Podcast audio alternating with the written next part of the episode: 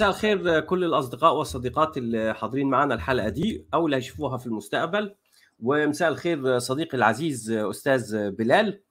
ودي الحلقة الثانية من نفس الموضوع. هو الذكورة والأنوثة بين البيولوجي والثقافي.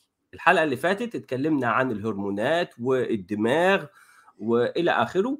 وطبعا يعني يعني أنصح الجميع بأن هو يشوفها لأن كمان في الآخر احتد النقاش خاصة إيه هو المنهج العلمي وبعد كده هو يعني إيه هو مساحة الرأي ومساحة العلم وكده هو. طيب الحلقة دي أنا في رأيي هي الأهم الأهم في الموضوع كله لأن الأنوثة والذكورة مش بس الفوارق البيولوجية اللي هي واضحة ويعني أنا وصديقي العزيز الأستاذ بلال حتى أنا لو مش لابس النظاره فإحنا الاثنين لابسين نظاره فبالتالي يعني بالنسبة لنا الفروق البيولوجية مش موضع نقاش أو جدل أو وجهات نظر. لكن الأهم من كده هو هو إن الأدوار اللي بيلعبها الرجل والمرأة داخل المجتمع بل بالعكس حتى خارجيا المكياج الصفات الأنثوية في في السلوك في الصوت إلى آخره. مش الصوت من الناحيه الطبيعيه ولكن في طريقة الكلام وزي ما قلت الأدوار الاجتماعية والحقوق والواجبات داخل المجتمع. واضح إن هي ثقافية أكثر منها بيولوجية. طبعا ده, ده شيء في غاية الأهمية بل ربما يكون بالنسبة للبعض يشكل صدمة. إلا أن بالنسبة لي يعني شيء مبهر وجميل إن إزاي إن المجتمع هو في الآخر بيصيغ الأدوار. وطبعا أي حد بيتكلم بيبقى طبعا من منطلقات الاعتياد الأعراف الاجتماعية الآراء الدينية المسبقة على دور الرجل والمرأة داخل الأسرة أو في العمل أو في المجال العام إلى آخره. كل دي واضح إن هي ثقافية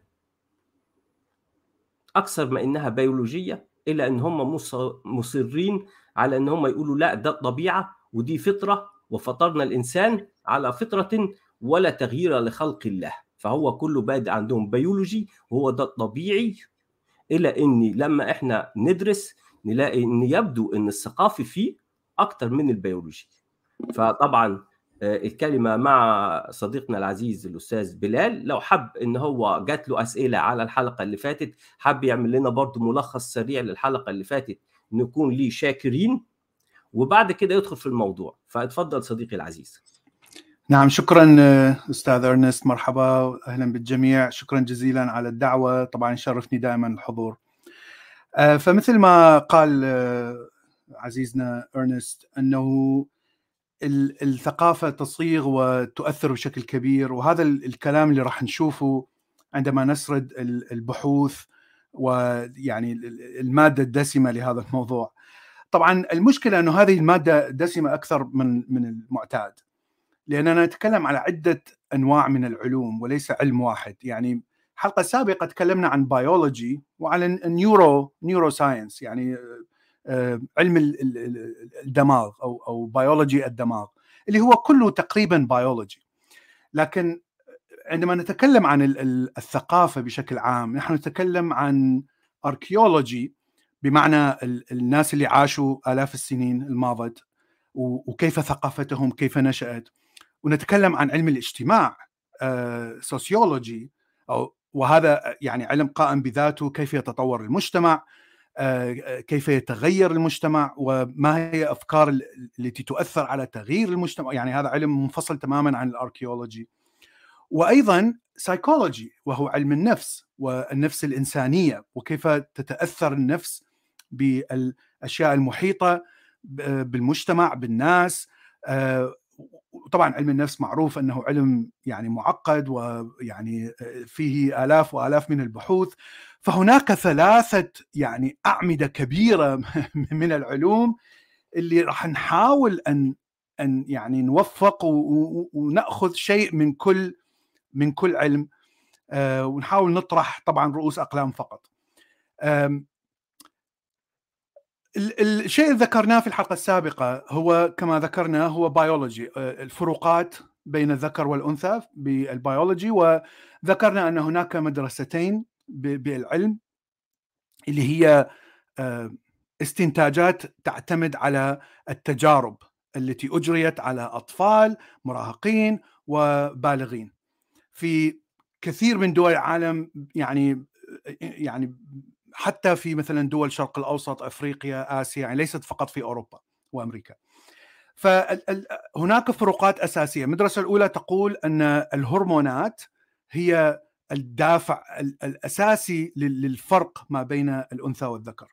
لأنه هناك طبعا معروف أن الأنثى لديها إستروجين أعلى والذكر لديه تستوستيرون أعلى وكل كل هذين الهرمونين يغيرون من ما يقال البيهيفير يعني طبائع الإنسان حتى يعني مثلا تكبر صفات معينة وتقلل صفات معينة وحتى يعني تحدد مسار حياة للكائن الحي. فهناك تأثير قوي جدا للهرمونات من ولادة الطفل يعني يعني منذ أن يأتي إلى الحياة إلى أن يموت هذه مدرسة طبعا كما ذكرنا الكلام ليس هو رأي فلسفي ولا رأي أخلاقي هذا بناء على تجارب علمية وإحنا ذكرنا أيضا الكتب وكل إنسان يستطيع أن يراجع هذه الكتب ويراجع التجارب التي أجريت. المدرسة الأخرى تقول لا التاثير الاجتماعي هو الذي يؤثر بشكل أكبر عن تأثير الهرمونات، يعني هناك طبعا تأثير الهرمونات كلنا يعرف الدوره الشهريه للأنثى التي ممكن أن تغير العواطف المشاعر وزياده التستوستيرون عند الذكر يجعله شوية أغبى شوية يزيد الثقة بالنفس مما يجعله يعني يثق بالناس وتقل نسبة الشك عنده. فهناك طبعا تأثير للهرمونات واضح جدا لكن الشخصية تتكون كما يصيغها المجتمع والعادات الاجتماعية منذ أن يكون الإنسان طفل وأيضا هناك تجارب تعطي هذا الدليل. وهناك يعني آراء تجمع ما بين الاثنين. تقول 50% جينات وهرمونات و50% تأثير اجتماعي وأيضا هناك تجارب يعني علمية تعطي هذا الشيء. ولا يوجد يعني لا يوجد مطلق لا يوجد رأي أو يعني رأي قاطع مطلق من أي جهة. ممكن أن يعني تشرح أو ممكن أن أن تصمم تجارب معينة تعطيك نتيجة معينة وممكن تصمم تجارب أخرى تعطيك نتيجة أخرى. وكثير من الباحثين يعني يحاولون أن يثبتوا نظرية معينة. ولهذا نقول أنه لا يوجد رأي قاطع الآن الآن في العلم. وهناك يعني هذه هي الاختلافات الموجودة في البيولوجي. لكن هناك شيء مهم كل هذه الدراسات تتفق عليه وهو يعني شيء يعني أنا بالنسبة لي شخصيا فتح عيني. هو كل هذه الاختلافات هي فقط 10% أو 20% من البوبوليشن التي درسناها. بمعنى أن هناك صفات ذكرية وصفات أنثوية 10% فقط من الشعب لديه صفات ذكرية 10% لديه صفات أنثوية 80% لديه خليط من الصفات الذكرية والأنثوية. اذا لا يوجد شيء اسمه النساء كلهم مثلا عاطفيين جدا والذكور كلهم مثلا عندهم قسوة وعندهم شجاعة وعندهم لا يوجد هذا الشيء. هناك فقط 10% وهذا شيء مهم جدا جدا لأن العلم الثقافي الاجتماعي الموارث هو يعطيك فقط الإكستريم يعطيك فقط هذا العشرة في المئة ويحاول أن يعمم هذا العشرة في المئة على الكل.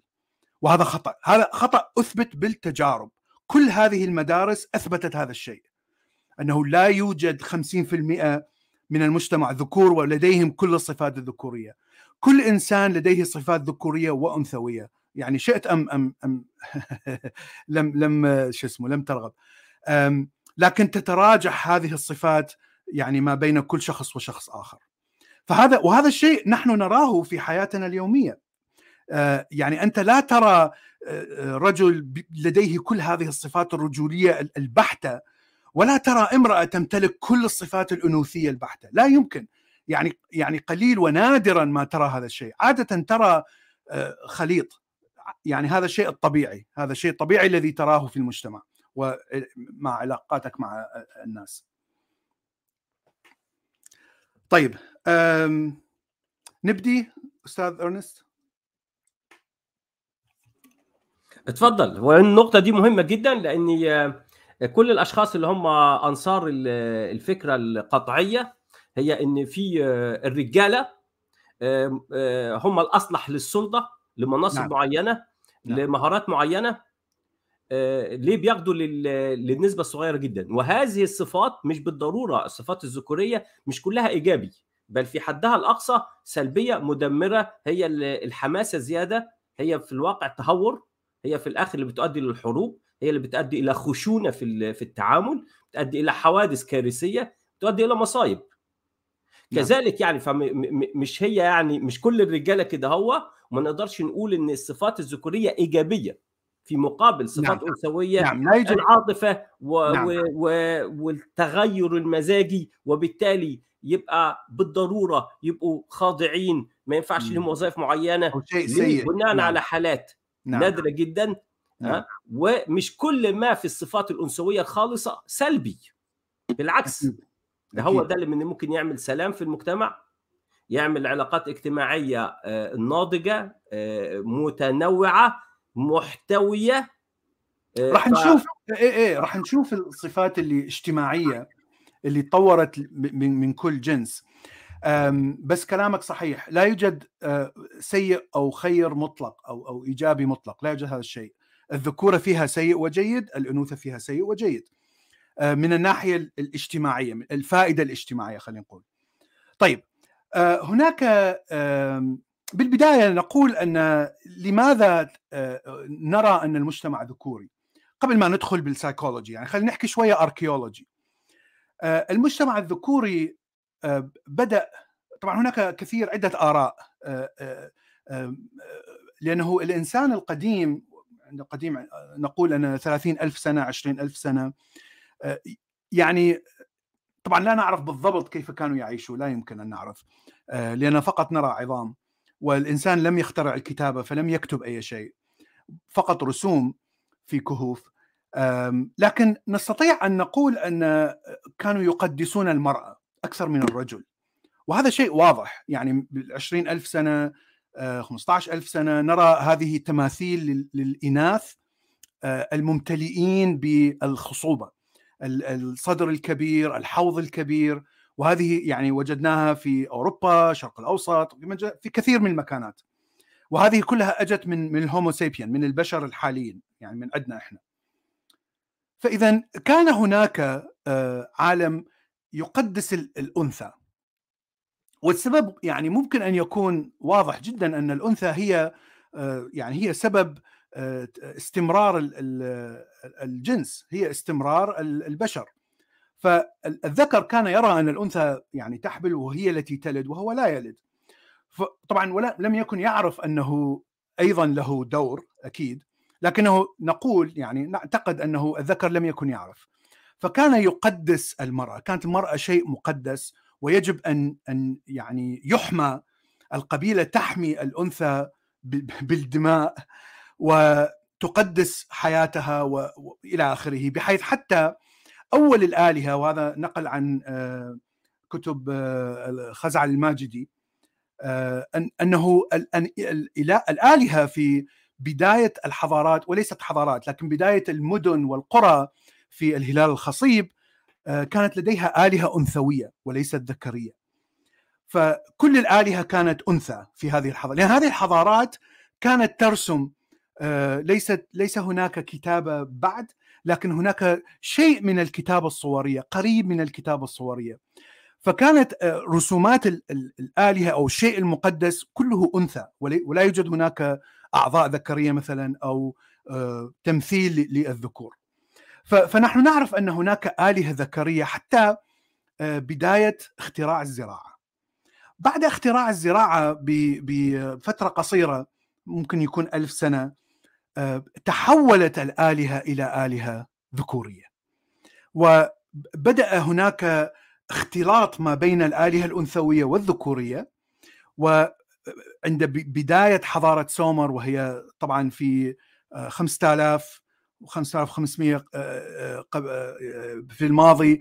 وبعدها ب 400 سنة و500 سنة الحضارة المصرية نرى أن الإله العظيم الكبير ذكر.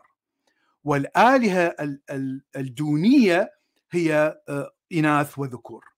لكن هناك سيطرة تامة من الإله الذكر على كل الطبقات الآلهة. فإذا حصل هناك انقلاب واضح من من من التاريخ من الأركيولوجي من الحفريات. فإذا لماذا حصل هذا هذا هذا الانقلاب؟ طبعا رأيي يقول أن الذكر عرف السر. أنه اكتشف ان أنه السيد أو المني أيضا يدخل دور في ولادة الأطفال، اذا الذكر له أيضا دور أساسي. ربما استطاع أن يعرف هذا عندما حصلت الزراعة وبدأ الاستقرار.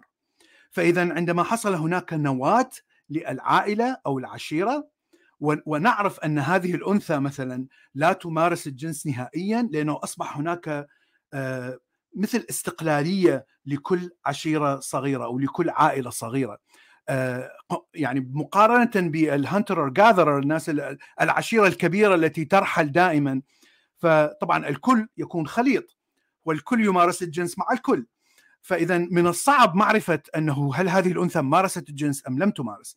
لكن عندما تعيش في في نواة صغيرة من العائلة تستطيع أن تعرف خاصة إذا كانت مثلا فتاة صغيرة 13 15 سنة فعندما تمارس الجنس تلاحظ بعد سنة تحصل الولادة أو بعد تسعة أشهر تحصل الولادة.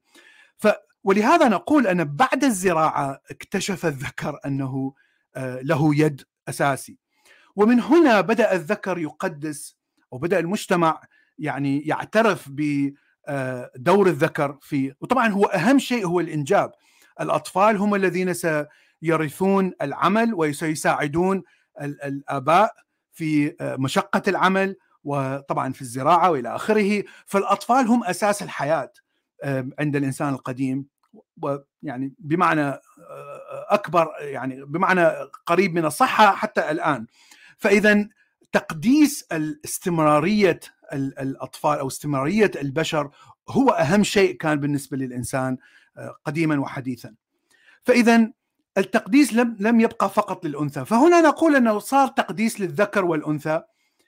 لكن طبعا نعرف أنه تحول المجتمع إلى ذكوري بحت وأصبح سيطرة الذكر تامة على كل شيء قوانين الاجتماعية قوانين الدينية قوانين السياسية قوانين التجارية. اذا لماذا؟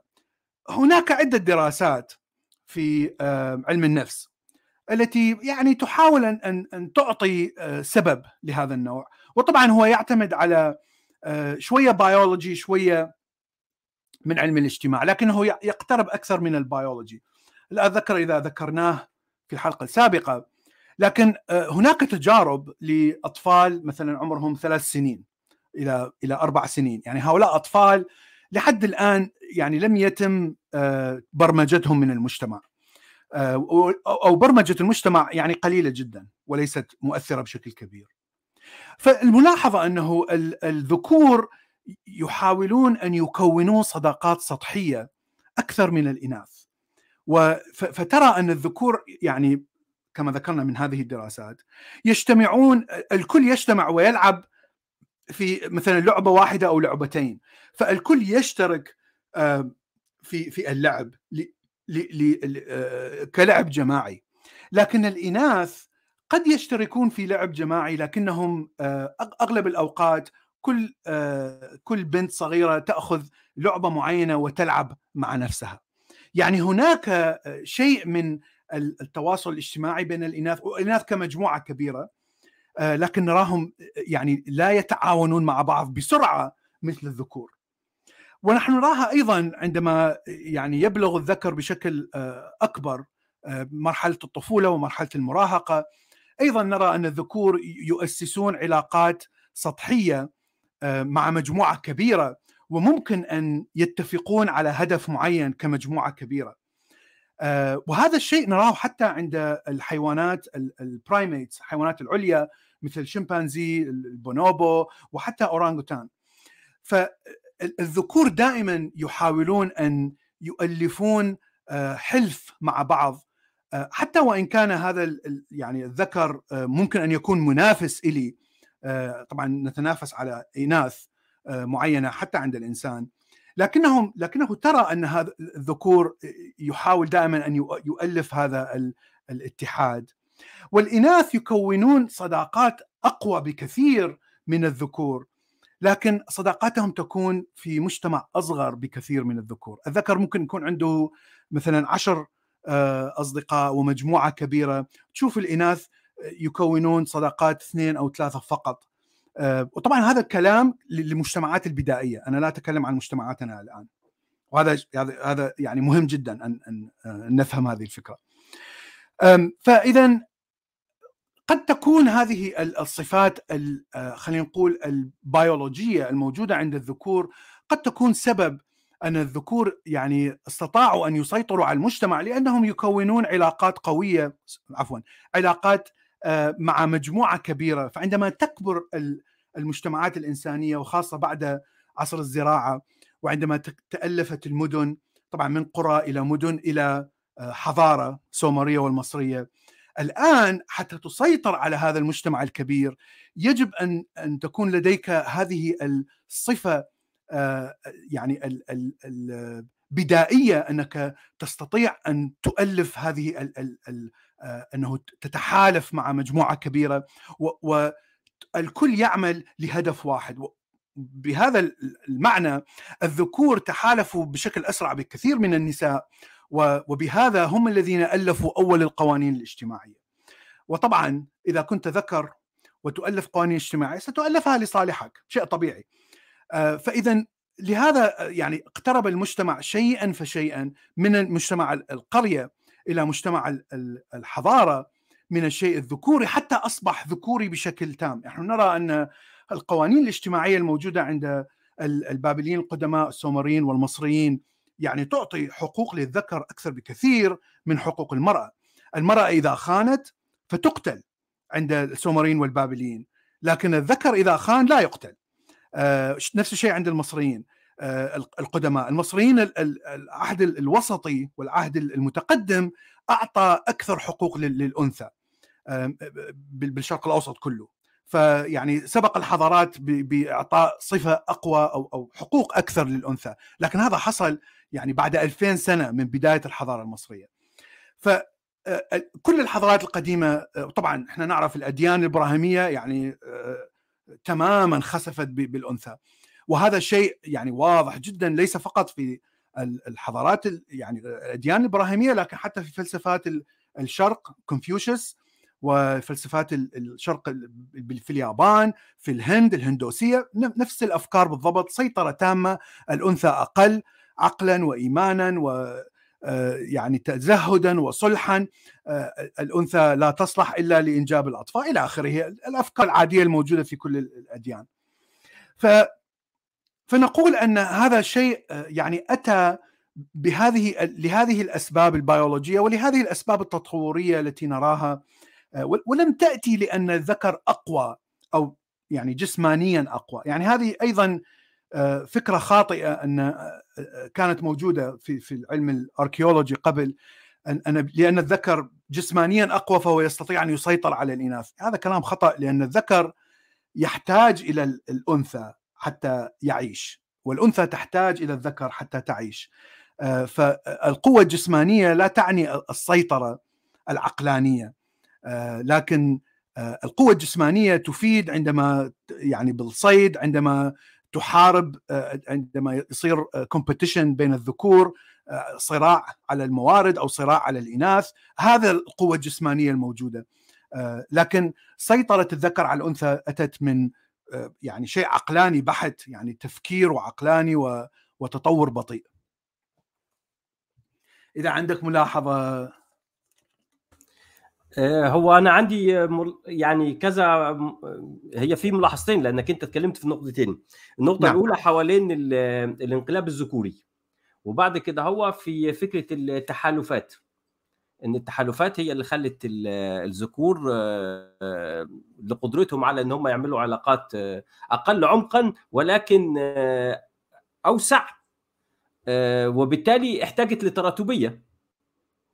وإفراز نعم. القوي وزي في الحيوانات بيبقى في ذكور ولكن بالظبط نعم. بيفرزوا القوي وبيقبلوا الآخرين الخضوع ليه لكن نعم. برضه بيعيشوا في مجموعات وكل واحد في نعم. المركز بتاعه بس هو بالنسبة للنقطة الأولى هي إن الانقلاب الذكوري الانقلاب الذكوري في وجهة نظر يعني اللي كانت سايدة واللي أنا أول حاجة اللي كنت بسمعها دايما هي اللي حضرتك بتقوله هو فكرة إنه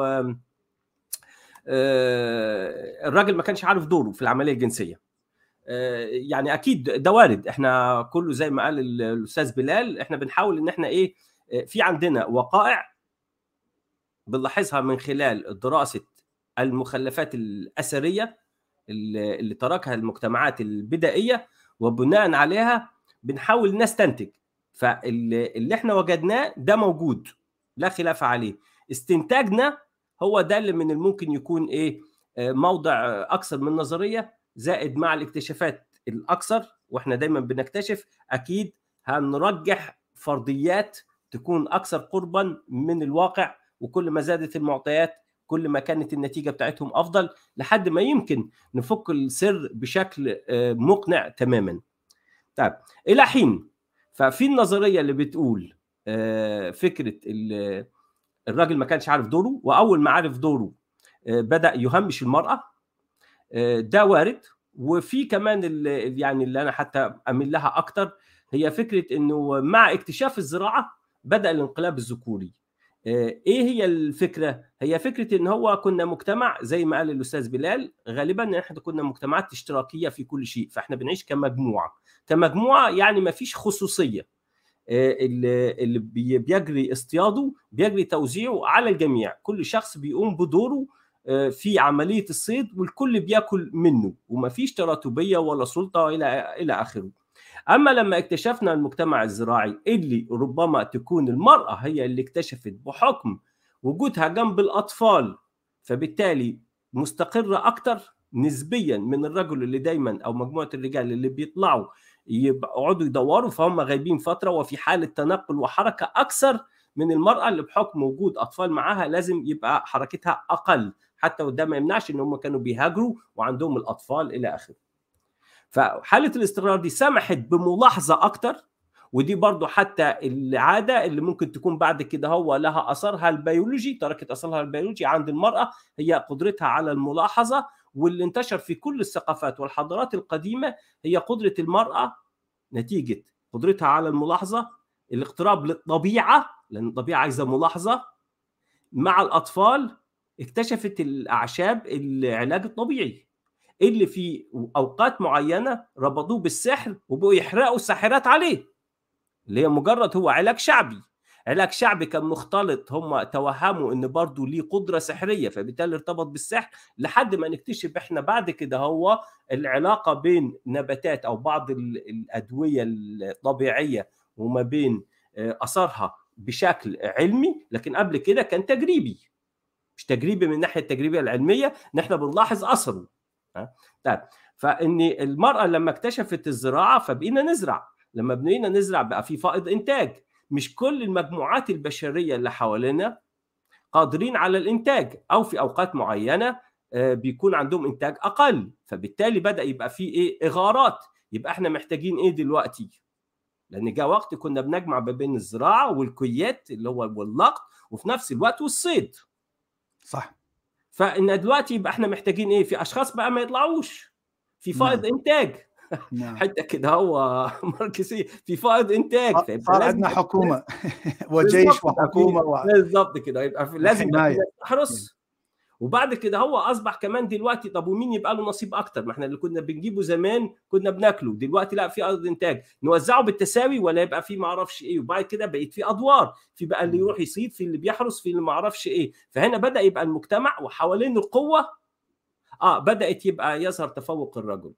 حتى بنلاقي إحنا في المجتمعات البدائية لما ما بيكونش في خوف من حروب مع مجتمعات تانية بيكاد بيكون يعني ما فيش فوارق بين الرجل والأنثى. وده بعد كده يبقى ممكن نتكلم عن جزء نعم. من التجارب وكتابات بتاعت مارجريت نعم. ميد في الموضوع ده. فدي النقطة الأولى. في اللي زي ما حضرتك بتقول من الممكن يكون الرجل لما اكتشف دوره في العملية الجنسية فخلي تقديسه وعبادته حتى للطمس بتاع المرأة وتأليهها لأنه شاف لا ده يعني مش أنت بس لا مؤاخذة ده ومن غيري كمان ما تقدرش. ومع فائض الإنتاج مش بس أصبحت لازم يبقى في تراتبية وإن مش هنتساوى.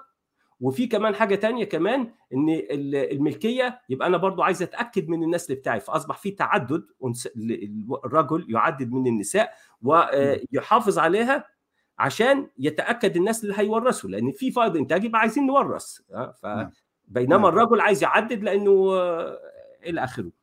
فدي دي نقطة يعني إن في وجهتين النظر يعني أنا حبيت أقولها. بعد كده موضوع التراتبية ده يبقى ممكن يبقى yeah. أحب أذكر أن هناك كثير من التجارب اللي تثبت الكلام اللي قاله إرنست لل hunter gatherer الثقافة ما قبل الزراعة. وهي من الأقوام اللي تعيش لحد الآن مثلا في أستراليا في غينيا الجديدة في أفريقيا وفي أمريكا الجنوبية.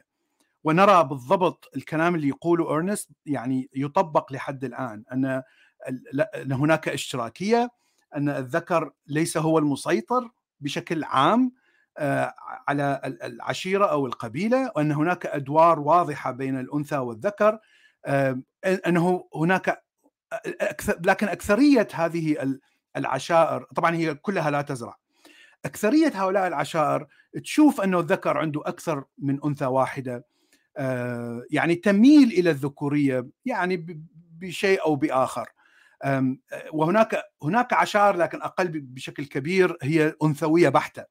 وترى أن المرأة هي التي هي المقدسة بشكل عام وبشكل تام. ولهذا يعني إحنا نتصور أنه الإنسان القديم قبل الزراعة كان يعيش مثل هؤلاء الذين يعيشون اليوم بدون زراعة. يعني من هنا استنتجنا الكلام اللي يقوله إرنست.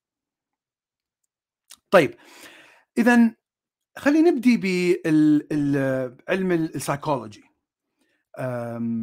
ونرى ما هي الدراسات التي يعني أظهرت الفروقات. إحنا يعني موضوع الحلقة هو ما هو الفرق بين الذكر والأنثى. ف وهي الدراسات يعني أكثرها أخذت من من كتاب الكتاب الثاني اللي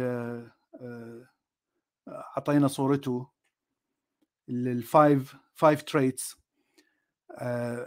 موجود طبعا راح نحطه لا مو هذا الأخ الثاني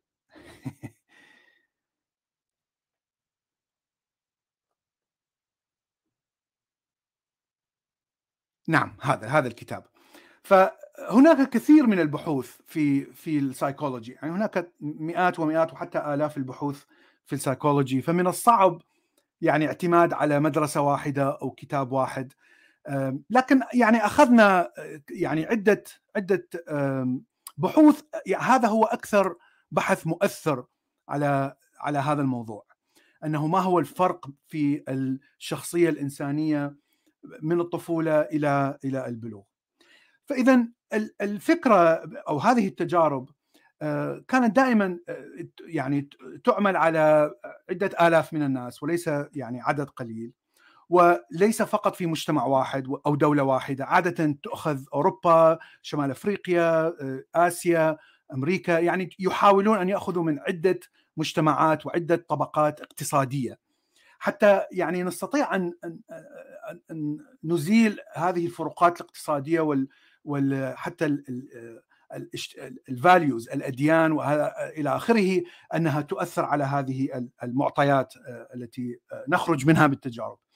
فالتجارب اللي اللي أنه كانت يسألون الموجودين للتجربة الذكور والإناث أنه ما هي الصفات الجيدة مثلا التي يحملونها في المجتمع. ما هي الصفات الجيدة كتحملها أنت شخصيا؟ وما هي الصفات التي تظن أنها موجودة في الآخرين أيضا الصفات الجيدة؟ وطبعا يذكر بالتجربة أنه ما هي الصفات الذكورية أو الصفات الأنثوية أو يقول يقول ما هي الصفات بشكل عام الصفات الجيدة التي تراها بشكل عام في المجتمع بغض النظر عن أنثى أو ذكر. الاستنتاج من كل هذه الدراسات أن دائما الإناث لديهم حساسية أكثر للعواطف والمشاعر، الإناث لديهم أكثر انطوائية من من الذكور، الإناث ممكن يتعرضون إلى أمراض نفسية بشكل أسرع. يعني معناها ممكن أن تكون عندهم قلق أكثر كآبة أكثر أو معرضين للقلق والكآبة أكثر آه، بسبب الأحداث اللي تصير معهم بسبب تفاعلهم مع المجتمع. الذكور من ناحية أخرى لديهم شجاعة أكثر و آه، يعني قدرة أكثر على اتخاذ آه، قرارات جريئة ممكن تغير حياته بشكل جذري مثلا. فعنده شجاعة أكثر لاتخاذ قرار واقدام على عمل معين. الذكر أيضا لديه حرية أكثر في اختيار الأشياء التي يعملها يعني لا يقيد نفسه بقوانين اجتماعية بقدر التقييد الموجود عند الأنثى. كل هذا الكلام يعني ممكن أن يكون أيضا بتأثير اجتماعي. يعني هؤلاء طبعا حتى وإن كانوا مراهقين أو بالغين نحن نسألهم أسئلة آه، يعني متقدمة بالثقافة البشرية. فيجب أن يتعلموا يجب أن يكونوا بالغين وناضجين. بمعنى أنه ممكن أن يكون تأثير اجتماعي واضح حتى يصلوا إلى هذه المرحلة حتى يعطيك هذا الرأي. فمن الصعب أن نقول أن أن هذا الرأي هو يعني رأي شخصية آه، فطرية مثلا عند الذكور والإناث. لأن من الواضح أن هناك فرق كبير ما بين آراء الذكر وآراء الأنثى في ما هي الشخصية المثالية أو ما هي الصفات الجيدة. فنلاحظ من هذه الدراسات أنها تطابق مثلا الأفكار الدينية والأفكار الاجتماعية القديمة الهندوس والصين وإلى آخره أن المرأة تختلف تماما بالفطرة عن الذكر. هناك دراسات أخرى وهي هذه ال five steps اللي ذكرناها وما يسمى بال innate traits وهذه التجارب آه، غيرت من أسلوب آه، الجواب. فهو لا يسألك سؤال آه، يعني مباشر لكن يقول وهذه مشهورة في في علم النفس ما رأيك بهذه الصورة؟ أو أعطيني جاوبني بكلمة واحدة عن يعني أشوفك صورة أو أقول لك جملة أنت تجاوبني بكلمة واحدة وبشكل سريع فأنا لا أسأل أسئلة مباشرة لكني أعرف خفايا شخصية هذا الإنسان من الأجوبة بشكل غير مباشر. وهذه الطريقة يعني أثبتت نجاحها بشكل كبير لأنه يعني تحاول أن ترى ما هو رأيك في في موضوع معين لكن الرأي العقل الباطن وليس وليس تفكيرك المسيطر عليه تماما من الثقافة الاجتماعية أو المشكل من الثقافة الاجتماعية. طبعا أيضا الرأي الباطن هو هو الآراء التي تعلمتها وأنت طفل هذا لا يعني أنه هذه رأي فطري لكنه قريب بنسبة معينة إلى الرأي الفطري مما هو إلى الرأي العقلاني التي الذي تحمله الآن. اذا الفروقات في هذه التجارب طبعا هذه التجارب أيضا آه، أعطت نتيجة أن نفس الشيء النساء آه، منطوين أكثر من الرجال، الرجال مفتوحين أكثر على العلاقات وإقامة علاقات آه، مع آخرين، نفس الصفات اللي ذكرناها بين آه، الصفات المثالية والمطلقة للذكر والصفات المطلقة للأنثى. الأنثى تقيم علاقات فقط مع مجموعة صغيرة، الذكر مع مجموعة أكثر، الذكر لديه أكثر جرأة على اتخاذ القرارات، يكون assertive أكثر يكون آه، عنيد ومصر على رأيه بشكل أكبر بكثير من الأنثى. الأنثى آه، تحاول أن آه، يعني تفهم مشاعر المقابل وتكون حساسة أكثر لمشاعر المقابل وتعطي صورة معينة أن الأنثى تحاول دائما أن ترعى العائلة الداخلية، يعني يكون لديها قدرة على مراعاة مشاعر كل الموجودين بالعائلة، الأطفال، الزوج إلى آخره، تحاول دائما أن ايموشنلي تعطي العاطفة والحنان وتتأثر بالعاطفة بشكل أكبر بحيث تكون عرضة إلى الكآبة والقلق إلى آخره أكثر بكثير من الذكر. لكن هناك فرق ما بين تجارب كما ذكرنا التجارب الغير مباشرة معرفة الشخصيه من الغير مباشر ومعرفة شخصية بشكل مباشر. بحيث أن الفرق ما بين الذكر والأنثى آه، أصبح أقل في تجارب الغير مباشر. فكلما نقترب من العقل الباطن والفطرة نرى الاختلاف ما بين الذكوره والأنوثة أقل. آه، لا يعني هناك اختلاف لكنه أقل. فاذا استنتاج واضح جدا أن المجتمع يقوي هذه الاختلافات. يعني هذه هي النتيجة الواضحة من كل هذه الدراسات والتي يعني من تسعينات القرن الماضي إلى الآن. يعني تقريبا 25 سنة من كل هذه الدراسات أعطتنا هذا الاستنتاج واضح جدا. أن المجتمع يقوي الصفات الذكرية أو يقوي فكرة الصفات الذكرية عند الذكر وفكرة الصفات الأنثوية عند الأنثى. هذا الأول هذا الاستنتاج الأول الواضح جدا وكأنه مثبت من كل هذه الاستنتاج الثاني نفس الفكرة التي أخذناها من تجارب البيولوجي أن الأغلبية هو خليط والأقلية هم الذين يعطون صفة أنثوية كبيرة وصفة ذكرية كبيرة. أنا لم أجد آه، آه، نسب لأنه كثير من التضارب آه، ما بين التجارب بما هي النسبة مثلا نسبة الذكورية عند عند الصفات الاجتماعية لأنها تختلف ما بين المجتمعات. ف ولهذا بينما البيولوجي لا يكون الاختلاف كبير بين المجتمعات ولهذا أسهل أن نقول 80% في البيولوجي هو خليط لكن المجتمعات هنا هناك اختلاف كبير. لكن يبقى الأغلبية تبقى الأغلبية هم خليط. لا يوجد إنسان يحتوي على الصفات الشخصية أو البرسوناليتي آه، الذكرية البحتة. آه، يعني لا ترى رجال مثلا لديهم كل هذه الشخصية كل هذه الصفات. آه، لا لابد أن يوجد صفات أنثوية عند كل ذكر وصفات ذكرية عند كل أنثى. حتى هناك تجارب وهذا شيء غريب رأى أن الفرق ما بين الصفات الذكرية والأنثوية أكبر في المجتمعات الحضارية المتقدمة في أوروبا وأمريكا. مما هو في مجتمعات مثلا أفريقيا Middle East الشرق الأوسط وأيجيا وآسيا التي هي آه، يعني دائما تعطي تفوق للذكر في كل شيء في القوانين في الأخلاق في السياسة في كل شيء الذكر أفضل. آه، وكل الشعب مؤمن بها حتى النساء مؤمنين بهذه الأفكار.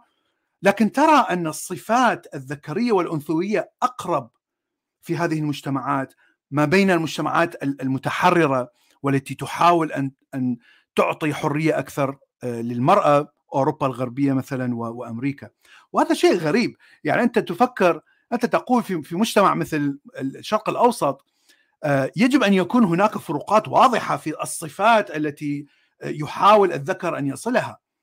آه، لكن ربما لوجود حرية المرأة في المجتمعات أوروبا وأمريكا آه، فالمرأة أصبحت تتخصص أصبحت تبحث عن صفات أكثر تميزها مثلا عن الذكر بشكل واضح. ربما هذا السبب طبعا نحن لا نعرف هناك فقط افتراضات. طيب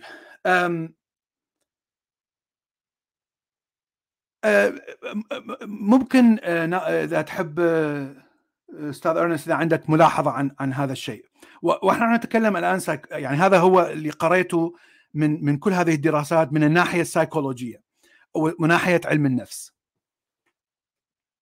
لا هو ممكن توضح أكثر فكرة إن هو آه، رغم إن المجتمعات اللي نقدر نقول حاليا العالم الثالث واللي ليها آه، ميراث ثقافي قانوني تشريعي آه، اجتماعي بيخلي دايما الرجل متقدم أو ميزناه خطوة أو أفضلية على المرأة وبيحدد دور المرأة دائما كمعين كاقل خاضع وحرية أكتر للرجل وسيطرة أكتر للرجل.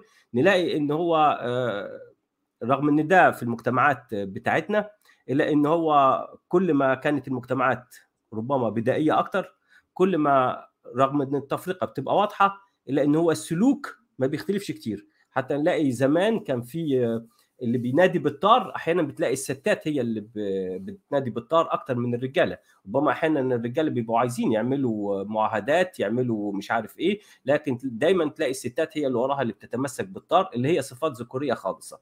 بتتمسك بيها السيدات أكتر. بنلاقي إن الرجل من الممكن يقول لك لا ما فيش داعي للختان كلام زي كده. تبص تلاقي إن المرأة هي اللي بتصر على الختان اللي هي اتأذت منه. رغم إن هو يعني ده فكرة العفاف فكرة العذرية. ده دي إيه؟ ده دي لعبة ذكورية عشان يخضع المرأة وعشان يتأكد من صلاحية النسل. فهي قضية المفروض هي ذكورية يدافع عنها الذكور. لكن الواقع بتلاقي إن السيدات زائد طبعا طريق العمل. ها تلاقي في ال في ال في الكورة والكلام ده كله هتلاقي تمسك ايدين الست هتلاقيها مش هتفرق كتير عن الرجل وحتى في القوة الزراعيه إن هي بيزرعوا بيعملوا وليهم من الممكن يكون وإن كانت هذه الأعراف لكن الست في البيت بتحكم. في حين إن المجتمعات اللي هي بتساوي وبتطالب بالمساواة إلى آخره هتلاقي إن المظهر ها والصفات والتصرفات والشخصية نفسها تلاقي الأنثوية ظاهرة فيها جدا والذكورية ظاهرة فيها جدا. يا إحنا أعتقد كده. هو ولا يعني لو توضح نعم. النقطة دي لأن ما كانتش واضحة كفاية. نعم. إحنا ذكرنا بالفيديو السابق هناك 17% فقط يعني قوة عضلية أكثر عند الذكر. يعني هي ليست نسبة كبيرة جدا. وكما ذكرنا هذا الشيء هو المطلق. آه هذا هو هذا هو العشرة في المئة. أما عندما نتكلم 80% والخليط طبعا هناك 40% من النساء أقوى من 40% من الرجال في المجتمع. آه يعني يعني اعتمادا على هذه النسب. فطبعا كلامك آه صحيح. الشيء أيضا الواضح من من هذه الدراسات أن المجتمعات لا زالت ذكورية حتى في المجتمعات المتقدمة.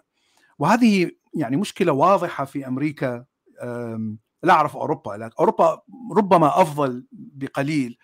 لكن في أمريكا نلاحظ أن الرجل مثلا 80 90% من أعمال والسي اي أو والشركات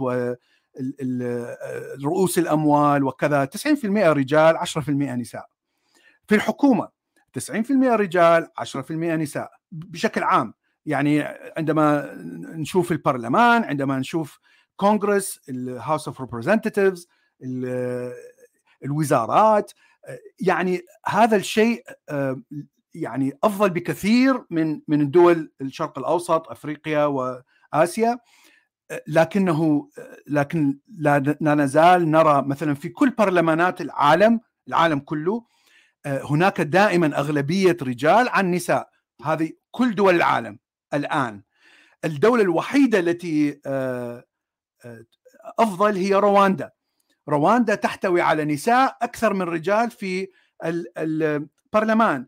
لسبب واحد أن الرئيس الرواندي قبل عشر سنوات فرض 30% من من المقاعد للنساء في البرلمان يعني لولا هذا التدخل كانت رواندا يعني حالها حال باقي دول العالم أنه رجال أكثر من نساء ف وهذه شيء هو برضه الحتة دي بالنسبة لتونس هتلاقي نسبة الحاصلين على ماجستير ودكتوراه نعم. من السيدات من الإناث نعم. أعلى بكتير النسبة بين الرجال. فده ده إيه ده؟ ده بيكسر الفكرة القديمة فكرة إن. هو الرجل الذكوره هو المؤهلين للتحصيل العلمي نعم نعم, نعم. والإبداع والى اخره هذا شوف هذا الشيء بنتكلم عن دكتوراه نعم. بنتكلم عن أكثر من التحصيل. نعم. هذا الشيء إحنا ذكرناه بالحلقة السابقة. لا يوجد فرق في نسبة الذكاء بين الرجل والأنثى.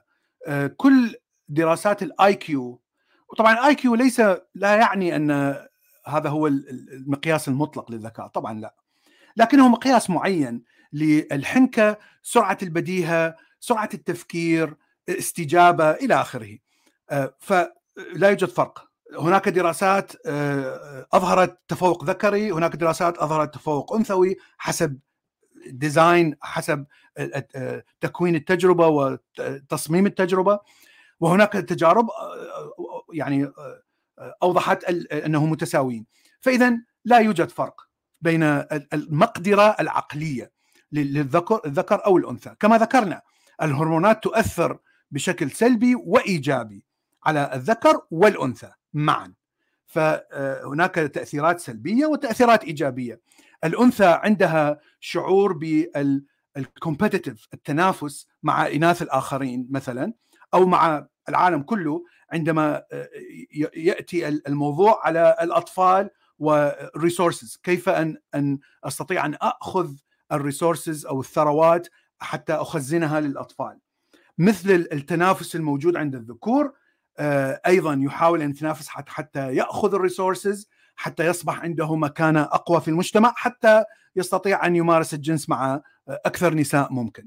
فاذا الاثنين لديهم نفس الصفات لكنها تظهر بشكل مختلف، لكن الأنثى تستعمل الذكاء حتى تصل إلى الأغراض، الذكر يفعل بالضبط نفس الشيء. إحنا يعني أنا أنا لم أذكر مثلا بشكل مفصل الدراسات الموجودة في السايكولوجي والفرق لسبب معين أننا نستطيع أن ندخل ساعات وساعات في ما هي التجارب التي يعني يعني أظهرت أظهرها علم السايكولوجي وعلم ال sociology علم الاجتماع لكن الشيء الذي يعني فضلت أن أحكي عنه وهو هذا يعني الجزء الأخير من حلقة اليوم هو نتكلم عن علم التطور الاجتماعي. بمعنى أننا نحاول أن نجيب لماذا تطورت هذه الصفات عند الذكر والصفات عند الأنثى ولماذا أصبح لدينا صفات ذكرية مطلقة وصفات أنثوية مطلقة مع أنها طبعا ليست الأغلبية؟ وطبعا صار عندنا مزيج من من هذه الصفات. ف ف التطور الاجتماعي علم التطور الاجتماعي هو يختلف عن علم التطور البيولوجي. التطور البيولوجي هو معروف نظرية التطور لداروين. لكن التطور الاجتماعي يعني أنك تطور صفات صفات معينة موجودة عند أشخاص معينين. هذه الصفات ليست لم تأتي من DNA لم تأتي من بيولوجي فقط ربما أتت من تعلم ومن المجتمع ومن العادات والتقاليد أو تكون صفات جديدة ظهرت في المجتمع وتعلمها الناس. ومن ثم هذه الصفات لأنها تجعل الشخص مرغوب أكثر لممارسة الجنس.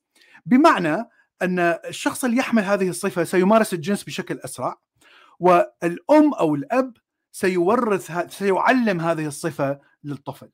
فإذا الصفة تتورث عن طريق التعليم تعليم الآباء للأبناء وليست عن طريق ال DNA وهذا هو علم التطور البيولوجي.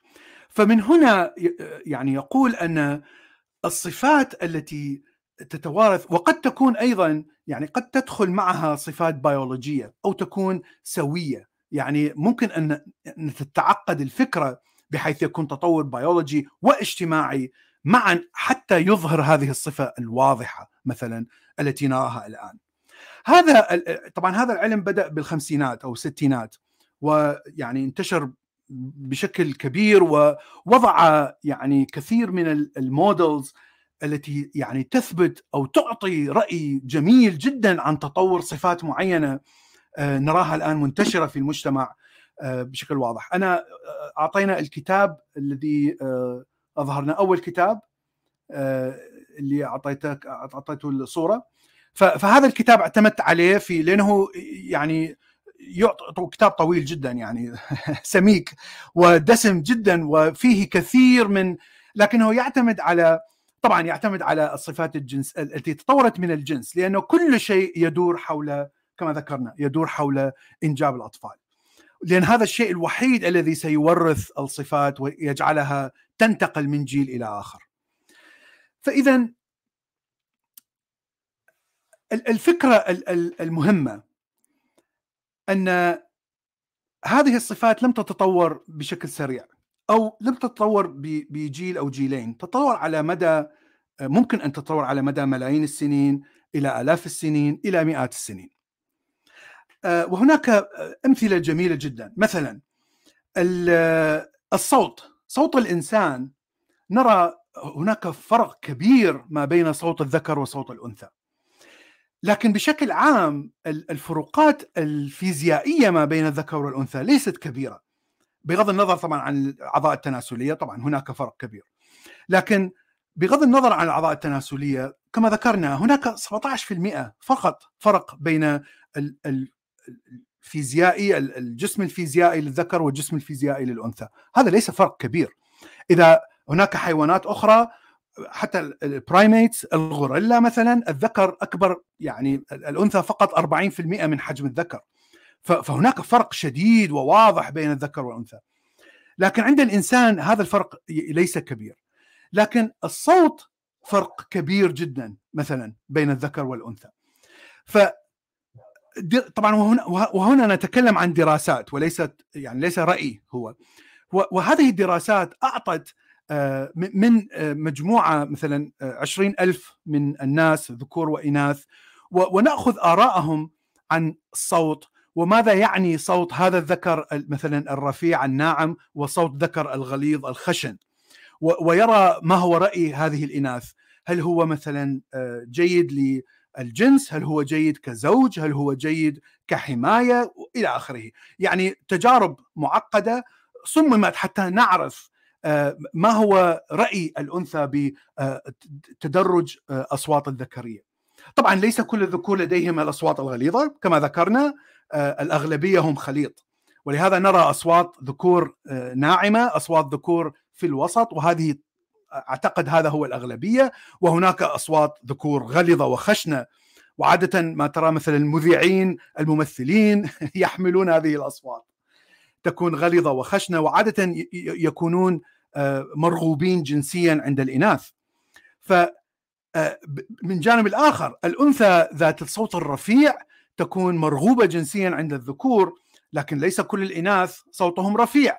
فترى أن الإناث أصواتهم عند الوسط وهذه أغلبية الإناث يكونون مرغوبين لكن بشكل أقل وطبعا الأنثى التي تكون صوتها غليظ تكون غير مرغوبة جنسيا فقط من الصوت.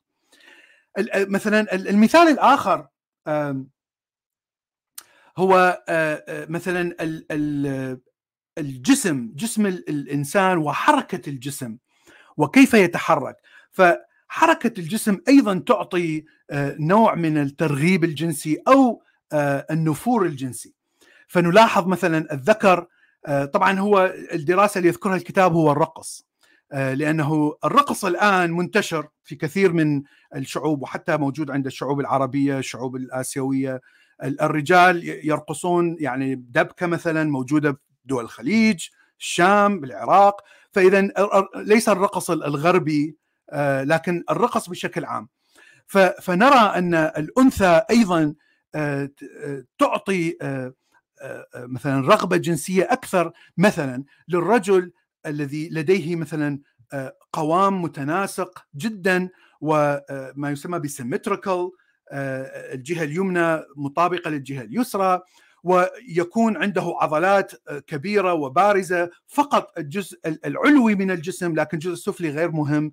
يعني يعني كثير من الأشياء التي أعطت هذه التجارب أعطتها التجارب هي صفات معينة تكون مرغوبة جنسيا طبعا من كلا الطرفين الذكر أيضا يبحث عن الصدر الكبير لأنه طبعا يعطي معناته هذه الأنثى لديها أمومة أكثر. الأرداف الكبيرة تعطي معنى أن لديها حوض كبير بمعنى أن أن احتمال موت هذه المرأة بالولادة يكون أقل بكثير. طبعا هذا إيجابية شيء إيجابي كبير. أن الطفل الذي يولد سيكون لديه أم ترعاه. فهناك كثير من الأشياء. لكن طبعا نحن نحمل هذه الصفات بشكل لا إرادي ولا شعوري. آه، وحتى وإن كانت صفات اجتماعية نتعلمها من المجتمع هي تطورت بشكل لا شعوري فقط. آه، آه، حتى تعطينا انجذاب جنسي لل يعني الطرف الآخر. هناك أيضا يعني عدا الصوت مثلا وال الشكل الجنسي هناك حتى الشعور ب عفوا صفة النكتة أو المرح أو الضحك أو المقدرة على ما يقال هو هيومر أو أو المقدرة على إضحاك الناس فترى أن هذه الصفة تكون مرغوبة عند النساء الرجل الذي يقول النكات دائما يكون مرغوب جنسيا عند النساء حتى وإن لم يكن فيزيائيا شكله مرغوب. لكن آه، الأنثى الأنثى التي تعطي نكات يعني بنسبة طبعا بشكل نسبي لا تكون مرغوبة جدا عند الرجل. يعني مثلا عندما عندما الرجل عندما يسمع ضحك الأنثى يشعر بانجذاب جنسي لضحك الأنثى. لكن الأنثى عندما تسمع ضحك الرجل لا تشعر بانجذاب جنسي كبير فترى أن صفة الهيومر أو صفة قول النكتة والفكاهة تطورت عند الرجل أكثر بكثير مما عند الأنثى. ف طبعا هذا هو متزامن أيضا مع كما ذكرنا الكومبيتيشن التنافس ما بين الذكور على الحصول على الانجذاب الجنسي لدى الأنثى وبنفس الشيء هناك دائما تنافس بين الإناث للحصول على التجاذب الجنسي من الذكور. فهناك صفات تتقوى أو أو تقل بالأجيال. ونرى أن هذه الصفات تقوت أو أو قلت. وهذا نراه حتى في التاريخ المعاصر. مثلا في العصور الوسطى كانت النظرة للإنسان الصحي هي البدانة. فترى رسومات العصور الوسطى سواء عند الحضارة الإسلامية، الحضاره الغربية، عند الهنود الحمر يعني ماكو فرق. دائما البدانة هي الصحة لأنه الإنسان البدين معناها الإنسان الذي يحصل على طعام ولم يكن كل الشعب يحصل على طعام كل يوم. يعني كان الإنسان قد يذهب أيام بدون طعام وخاصة قبل قبل اختراع الزراعة. فاذا الإنسان البدين هو الإنسان الصحي. لكن بعد يعني حصول الثورة الصناعية وحصول الطعام تقريبا لكل مكان في العالم البدانة أصبحت شيء سيء لأن الصحة اكتشفت أن البدانة يعني ستستقتلك بوقت أقصر بكثير من الإنسان الصحي. والصحة هي بالعكس هي الإنسان الرفيع الإنسان كان ضعيف الوزن. هذا هو الإنسان الصحي. يعني تخيل 500 سنة فقط تغيرت القيم الاجتماعية بالنظرة للصحه وبمعنى آخر أنه أنا إذا شخص أريد أن أتزوج شخص آخر أو أرتبط بشكل طويل الأمد مع شخص آخر لن أختار إنسان بدين.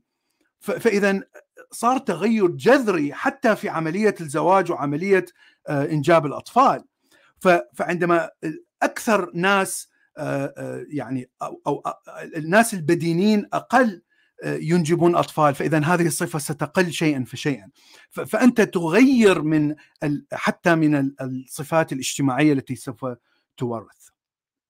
فهذا يعني يعني هذا يعني مختصر بسيط لكيف نحلل من عن طريق العلم التطوري الاجتماعي هذا هذه. لماذا تظهر هذه الصفات؟ كل صفة موجودة في المجتمع الآن هناك دراسات تحليلية عن لماذا تطورت. طبعا ليس كل الدراسات في هذا العلم التطوري الاجتماعي ليس كلها صحيحة، ليست كلها منطقية، يعني هناك دراسات غير منطقية تماما، هناك دراسات جميلة جدا ومنطقية تماما لأنه يعني هو كله استنباط، هو كله استنباط من التاريخ من كتابات من اركيولوجي يعني من رسومات إلى آخره. هناك مثلا من من هذه الدراسات التي تربط ما بين علم النفس التطوري وما بين علم النفس بشكل عام سايكولوجي هي كيف نختار الرفيق أو أو كيف عندما نمارس الجنس مثلا هناك شيء اسمه short term يعني ممارسة الجنس لفترة قصيرة فقط مع شخص آخر أو ممارسة الجنس لفترة طويلة بمعنى يعني بمعنى الكلاسيكي الزواج. عندما أمارس الجنس لفترة قصيرة جدا صداقة يعني متعة جنسية بسيطة ترى أن هناك صفات معينة يبحث عنها الذكر تختلف عن صفات الأنثى. الذكر يبحث عن أي شيء لكن يعني لا يهتم كثيرا بالجمال لكن الجمال الجمال اللي يتعلمه من المجتمع الصدر الكبير البطن الضعيفه إلى آخره العيون الكبيرة. الجمال الفيزيائي عند الذكر يكون طبعا مهم جدا لكنه يعني ليس لا يتدقق بشكل كبير ويعني يقبل بالجنس مع أي شخص. ليس هناك شرط كبير أن تكون جميل جدا لكن يفضل أن تكون جميل. الأنثى للعلاقة القصيرة تبحث عن الجمال الفيزيائي الجمال الجسمي تبحث عن الرجل عضلات القوية الشعر الجميل إلى آخره. حتى ممكن أن نقول أعضاء الجنسية الجيدة القضيب الطويل. لكنها تبحث فقط إذا كانت العلاقة قصيرة الأمد وليست طويلة الأمد. عندما يبحث الذكر عن طويل الأمد فهو لا يهتم بمقاييس الجمال. لكن يهتم بمقاييس أنه ترعى الطفل. هل لديها قدرة على رعاية الطفل؟ هل لديها قدرة على إعطاء الحليب؟ هل لديها قدرة على الإنجاب؟ فيرى مثلا إذا كانت لديها أقرباء ماتوا في عملية الولادة. يرى يعني يهتم بهذه الأشياء لأنها مهمة جدا لشخص سيرتبط به. الأنثى تبحث عن الذكر الذي سيلتزم معها ويبقى معها ويساعدها ويعطيها resources ويعطيها المال والمساعدة والإعانة للأطفال على على مدى 20 30 سنة. فهي لا تهتم بالصفات الجسمية ولا تهتم بالشكل الجميل ولا تهتم بالقضيب الطويل ولا ت... هذه الأشياء اللي نراها في الافلام البورنو كلها كذب كلها خرط. يعني الأنثى لا تهتم بهذا الأشياء. فتهتم بالذكر الذي سيعيلها سيبقى معها. فهناك كثير من الصفات التي ممكن أن نكتشف الذكر تكتشف هذه الصفات. طبعا الذكر والانسان بشكل عام يعني ما يقولونه يعلن عن هذه الصفات بدون ما يشعر. فمثلا الذكر الذي يهتم مثلا بالمجتمع يهتم بالحيوانات مثلا يساعد الفقراء. الأنثى تفهم أن هذا الذكر سيكون رجل عائلة ممتاز لأنه لديه مثلا حنية لديه حنان. نفس الشيء الذكر الذي يرى الأنثى تهتم باخوانها واخواتها تراعي الأم والأب. هذه الأنثى تحب العائلة بشكل كبير. اذا أنا أحتاج إلى أنثى تحب العائلة فإذا هي ستهتم بالزوج والأطفال. فإحنا نحن نعلن عن هذه الصفات بدون ما نشعر حتى نجذب الطرف الآخر. هناك دراسات أيضا هذه طبعا دراسة طريفة جدا أجريت على المثليين. فرأوا أن المثليين الإناث لديهم نسبة أقل بالخيانة. خيانة الزوجية. يعني إذا أنت ارتبطت مع شخص مثلي لفترة طويلة فترى 17% من الإناث ممكن يخونون لكن الذكور تقريبا 40% من الذكور يخونون. فهذا يعطيك أن لأن الذكر يكون أكثر انفتاح لممارسة الجنس مع أي شيء. يعني الستاندرد عنده ليست عالية جدا. أنا لا أهتم بالشكل الحلو الجميل كذا لكن أحب أن أمارس الجنس بشكل سريع ومع أكثر عدد. طبعا هي نسبة كما ذكرنا هو هو ليس يعني ليست صفة مطلقة. لكن عند الإناث لا يعني يحاولون أن يرتبطوا ب ب بصورة أكبر ويلتزموا ويعني يحب أن يبقى بالعائلة يعني ويرعى العائلة أكثر مما أنه أنظر خارج العائلة. فإذا عندك مداخلة ثواني هو بس الحتة الأخيرة ما كانتش احتمال واضحة أو أنا ما فهمتهاش. هو أنت بتتكلم عن المثليين. فالمثليين نعم. لما بيكون في اللي هو مثلية قويه علاقة طويلة الأمد. نعم. لا بالنسبة للمثليين. نعم. آه لما بيكون الاثنين يعني اناث آه بتكون نسبة الخيانة آه قليلة جدا. نعم. طب لما اتكلمت عن ال 40% هي انت برضو لسه بتتكلم في المثلية في المثلية عند الرجال نعم. آه المثلية عند الرجال. الخيانة نعم. بين قوسين اللي هو يدور على أنت تمارس الجنس يعني خارج العلاقة أوكي. مع ال مع ال أوكي. شو اسمه يا نعم نعم نعم. لكن في ال في ال احصائيا بالنسبة للجنس المغاير. بتكون في, في الجنس المغاير ترى تقريبا نفس الشيء. الزوجة تخون أقل بكثير من الزوج. الزوج وهي تتغير حسب المجتمع. مثلا المجتمعات الأوروبية والمتحررة جنسيا طبعا الخيانة أكثر نسبتها أكثر. وربما أن الناس عندهم حرية أنه يعني يقولون أننا نخون. لكن أنا أعتقد يعني اعتقاد شخصي أن نسبة الخيانة أكثر عند المجتمعات المتحررة فقط لأن مجتمع متحرر جنسيا ليس لأنهم يعني ليس لأن المجتمعات الشرقية أو الصينية أو الهندية شريفة أكثر. يعني الإنسان هو إنسان لا ليس هناك فرق. لكن كمجتمع عندما يحارب هذه الصفة فتصبح بالخفاء لا تصبح بالعلن اولا. وثانيا هناك دائما كما ذكرنا هناك خليط فهناك مجموعة كبيرة من الناس سيشعرون بالخوف ويشعرون بالذنب ويشعرون ب يعني جلت فيلينج يعني دائما عندك شعور بالذنب أنك تخون المقابل. إذا لم تكن هناك حرية وهناك يعني مراقبة اجتماعية ومراقبة نفسية دينية أخلاقية إلى آخره. ف لكن الإنسان هو نفسه الإنسان. يعني لا أعتقد ان هناك فرق ب ب يعني يعني بقدرة الإنسان على الخيانة لا أعتقد أن هناك فرق. فتختلف عند المجتمع يعني أعتقد في المجتمعات المتحررة يعني تقريبا 80% من من الرجال يقول أنه خان في مرة أو مره أو أكثر. والجانب الآخر أعتقد 30% لا أذكر ال 30 أو 40% من من الإناث خانوا. طبعا هاي المجتمعات متحررة جد جدا جنسيا. فأعتقد أن النسبة طبعا أقل بكثير في المجتمعات طب هو كويس كمان إنك أنت وضحت إن في أكثر من شيء إن هو في الإحصائيات دي بناخد بعين الاعتبار المعلن لأن نعم.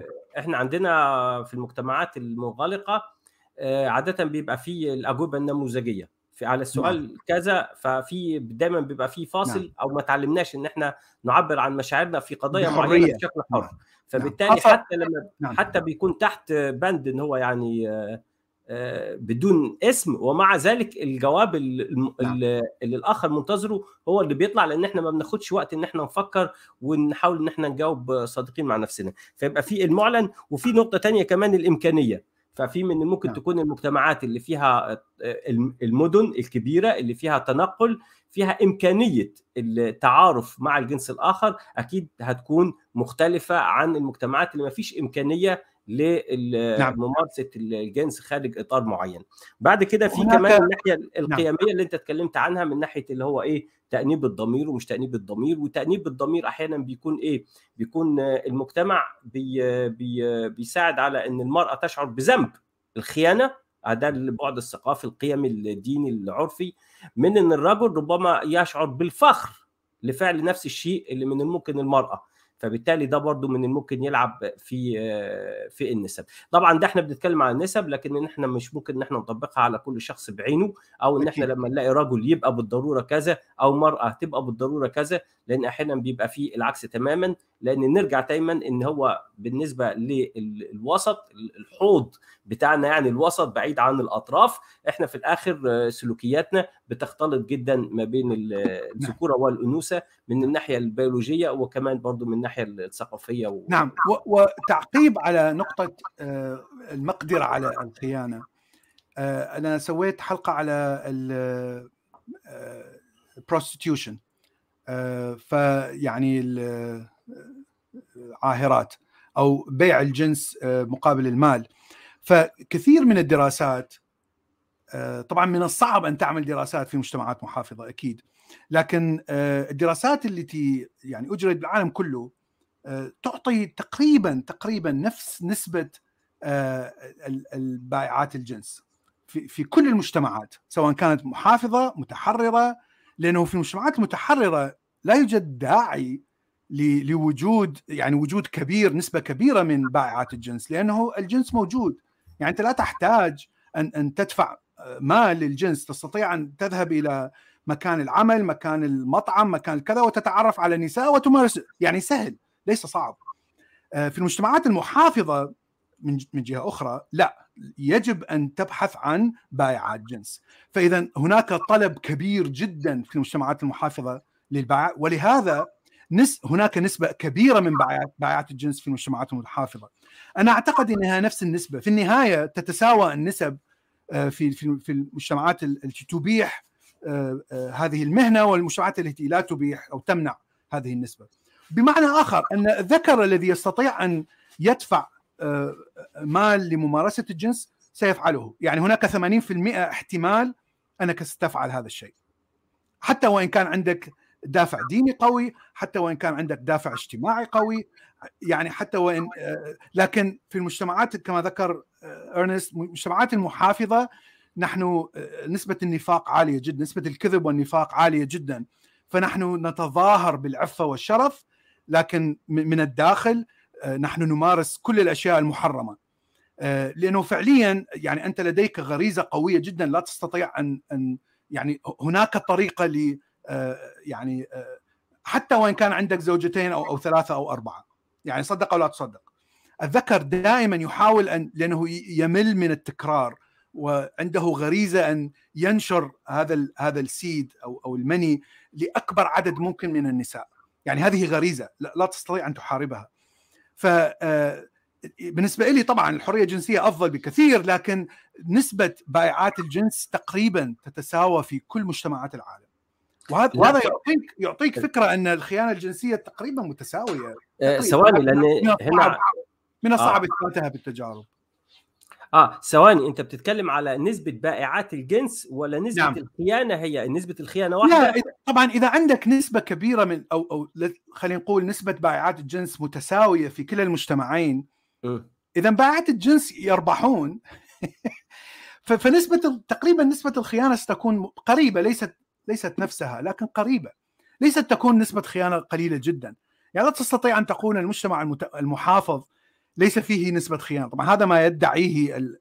آه، لا الذين في في إشكالية أو أنا مش قادر أفهم. نعم. آه، أصل هو لما يكون نسبة العاملات بالجنس في المجتمعات المحافظة هي هي نفس نسبة يعني نفس نسبتهم المئوية في المجتمعات المنفتحة بالإضافة إلى إن يبقى في ممارسة خارج إطار الجواز اللي إحنا بنسميها نعم. خيانة أو نعم. خارج الصداقة نعم. اللي هو تعدد العلاقات الجنسية خلينا نسميها نعم. بلاش الألفاظ القيمية حوالين الخيانة والما أعرفش تعدد العلاقات نعم. الجنسية فإن بالإضافة إلى علاقات جنسية حرة وفي علاقات جنسية بيجري دفع المال نعم. فيبقى. بالتأكيد المفروض يبقى المفروض أكثر هو نعم. وهذا ما ذكرته نسبة النسبة أعلى نعم النسبة أعلى أوكي نعم.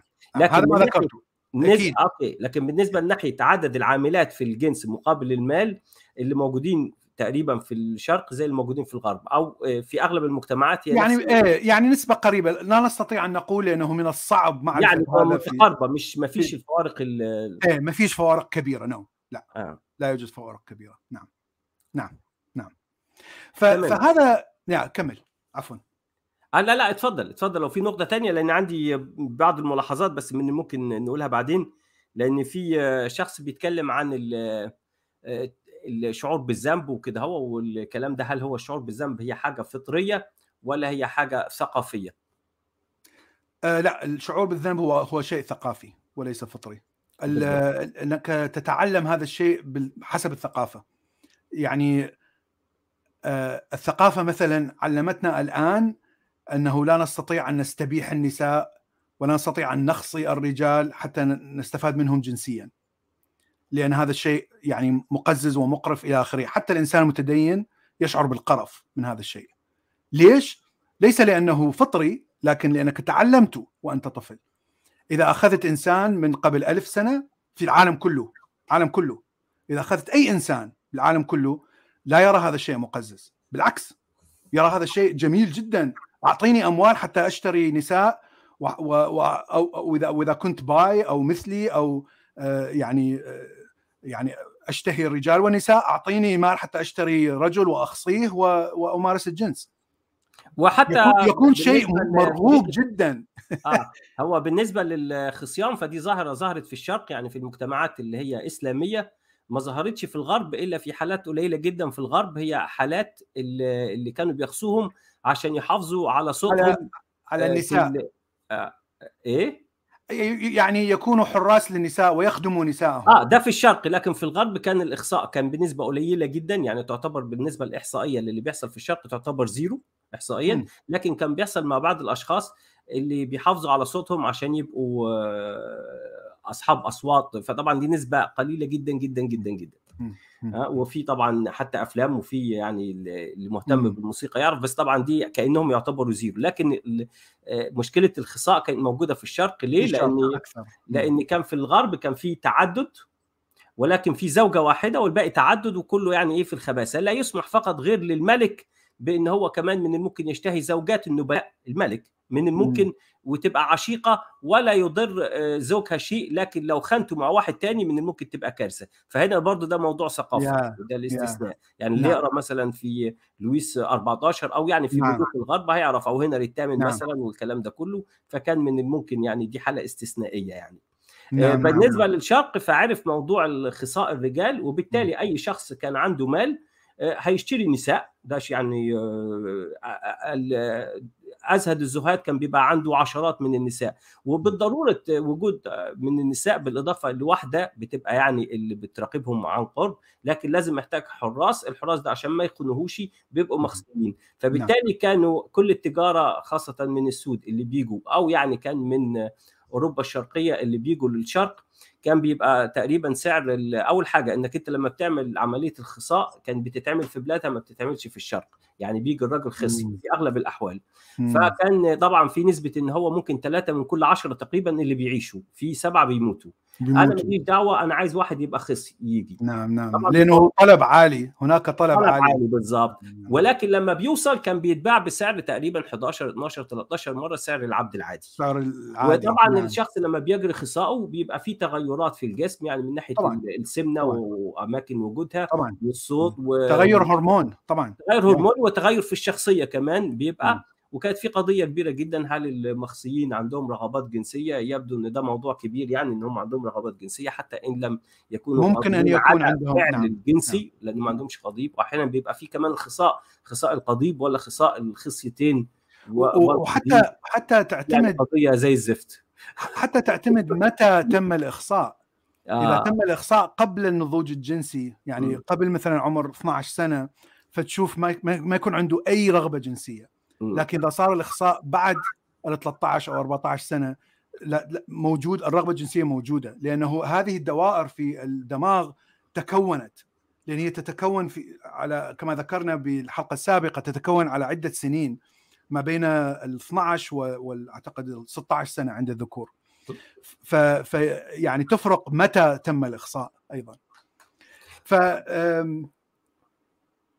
إحنا شنو نسيت أنا شنو يعني بشكل بشكل عام هناك فروقات.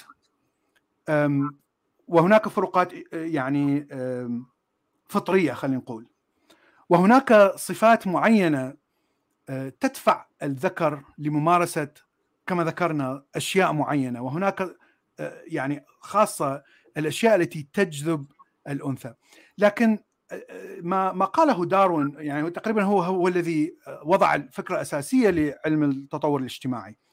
فيقول أن الأنثى هي التي تختار صفة معينة ولهذا هذه الصفة تتطور وتنتقل. والذكر هو الذي يختار هذه الصفة. يعني هناك اختيار متبادل. فإذا كانت الأنثى مثلا لا لا يجذبها الصوت الخشن فلن تتطور صفة الصوت الخشن. ف وإذا كانت الأنثى مثلا لا يعجبها الشعر الطويل مثلا فالشعر أو صفة الشعر ستكون أخف. مما هي موجودة الآن خاصة عند الشباب. طبعا نتكلم شباب وليس كهول أمثالنا. إحنا صلعين اثنيننا. ف الصفات التي تتطور هي نتيجة لاستجابة الطرف الآخر. شيء مهم يذكره الكتاب. يقول صفة النضوج الجنسي أو نضوج مرحلة عند الدورة الشهرية عند الأنثى عندما تكون مخصبة يعني البيضة مخصبة وهي جاهزة للحمل جاهزة طبعا لعملية الجنس والحمل. في إذا نراها عند الحيوانات خاصة اللبائن والبرايميتس ترى أن الأنثى يعني تعرض بشكل واضح جدا أنها جاهزة وعندها بيضة مخصبة وجاهزة لعملية الحمل موجودة مثلا عند الكلاب موجودة عند كثير من القرود. عند يعني تشوف أنهم مثلا تصرفاتها تختلف أصواتها تختلف عند الكلاب تصدر رائحة واضحة جدا تعطي انها أنا جاهزة و وتعالوا تقاتلوا حتى حتى أنا آخذ اقوى أقوى واحد منكم. موجودة مثلا عند الغزلان الدير وهذه طبعا من من رائحة اليورين رائحة بول الأنثى. فتشوف الذكر دائما يتذوق بول الأنثى حتى يعرف أي أنثى هي جاهزة لعملية الجنس. فهذه الحيوانات ليس فيها اغتصاب. فالانثى إذا لا ترغب بعملية الجنس فذكر سوف يحترم هذا الشيء. لن لا يوجد ذكر يغتصب أنثى حتى تحمل. لكن عند الحيوانات التي يحدث فيها اغتصاب ترى الأنثى هناك عمليات بيولوجية تختلف وصفات تختلف تماما عن عن هذه الحيوانات. عند الأسود هو أفضل مثال. الأسد عندما يعني يحاول أن يأخذ عشيرة أخرى فيجب أن يتعارك مع الأسد الألفا في في هذيك العشيرة والمنتصر هو الذي سيأخذ كل الإناث. فإذا إذا إذا كان الأسد يعني مات هذا صاحب العشيرة هو الذي قتل. فترى أن الأسد المنتصر سوف يقتل كل الأطفال أو شو اسمه الصغار حتى يغتصب يغتصب الإناث حتى يجبرهم على الحمل حتى تكون جيناته هي التي تنتقل. إذا الإناث الأسود يكونون ليس لديهم قدرة على منع الذكر لأنه سيقتلهم إذا إذا لم يخضعوا لعملية الجنس. إذا هم مغتصبين مغتصبين يعني لا يوجد هروب من هذا الشيء. فإذا الشيء الذي تطور عند أنثى القط بشكل عام ليس فقط الأسود أنها تسيطر لديها قدرة على أن تختار متى تنزل البويضة إلى قناة فالوبيان شانل قناة فالوب هي التي تختار بشكل إرادي وليست لا إرادي. فهي التي تختار متى تنزل البويضة حتى يحصل الاغتصاب اخصاب البويضة. فهي إذا كانت تكره هذا الذكر فإذا تختار أن لا تنجب من هذا الذكر. وهذا يحدث عند عند الأسود. ويحدث عند النمور ويحدث عند القطط العادية قطط القط المنزلي. أن الأنثى تختار ولهذا الأنثى القط ليس لديها عادة شهرية. لأن العادة الشهرية تلتزم بأنه البويضة التي تنزل لا يحدث اخصابها فهي فتذهب فتخرج. فخروج هذه البويضة هو الذي يعني يسبب خروج هذا الدم وإلى آخره. فهذا شيء غريب. يعني أنا لم أكن أعرف أن أنثى القط هي التي تختار وهي التي بمزاج إذا عجبني هذا الذكر فاذا أوكي أنا سوف أجلب منه شو اسمه الذكور. إذا أخذناها إلى الإناث الإنسان مثلا لأنه الإنسان البونوبو حتى أورانغوتان والشمبانزي الذكر يغتصب الإناث. ليس الكل يعني ليست صفة يعني قاطعة مثل ما موجود عند القطط أو الأسود. لكن ترى هناك يعني range وهناك خليط من هذه الصفة الاغتصاب عند الذكور. قسم منهم يحاول أن يرضي كل الإناث. يعني طبعا هو ذكر ألفا وعنده عدة إناث. عند ال chimp والبونوبو عند الأورانغوتان لا ترى هناك عشيرة من الإناث والأنثى هي الألفا. والذكور تعيش مع هذه العشيرة وتعيش بشكل مسالم. لكن إذا أراد ذكر أن يمارس الجنس يستطيع أن يغتصب الأنثى حتى عند أورانغوتان. فإذا هناك ذكور يحاولون أن يتوددوا ويحاول أن يعقد حلف مع هؤلاء الإناث حتى إذا ما أتى ذكر آخر وانتصر عليه إذا كانت هؤلاء الإناث يعني متعاطفين مع هذا الذكر الذي هزم فهؤلاء الإناث سيتجمعون ويقتلون الذكر المنتصر. وهذه تحصل في في الشمبانزي. فاذا الإناث يريدون الذكر الجميل الحنون يعني الذي لا يغتصب الإناث. فاذا هناك هناك رينج وهذه تراها عند البشر أيضا. الذكور لديه هناك صفة الاغتصاب بشكل قوي جدا وهذا ما نسميه بالسايكوباث الإنسان الذي ليس لديه قدرة على الرحمة وقدرة على إنه يعطف وقدرة على فهم العاطفة عند الإنسان الآخر أو الألم عند الإنسان الشعور بالألم عند الإنسان الآخر وهناك ذكور في الناحية الأخرى يكون عاطفي بشكل كبير إلى آخره. فترى أن أنثى ال ال الإنسان بشكل عام أيضا لا تظهر لا تظهر بشكل واضح أنها جاهزة للإخصاب.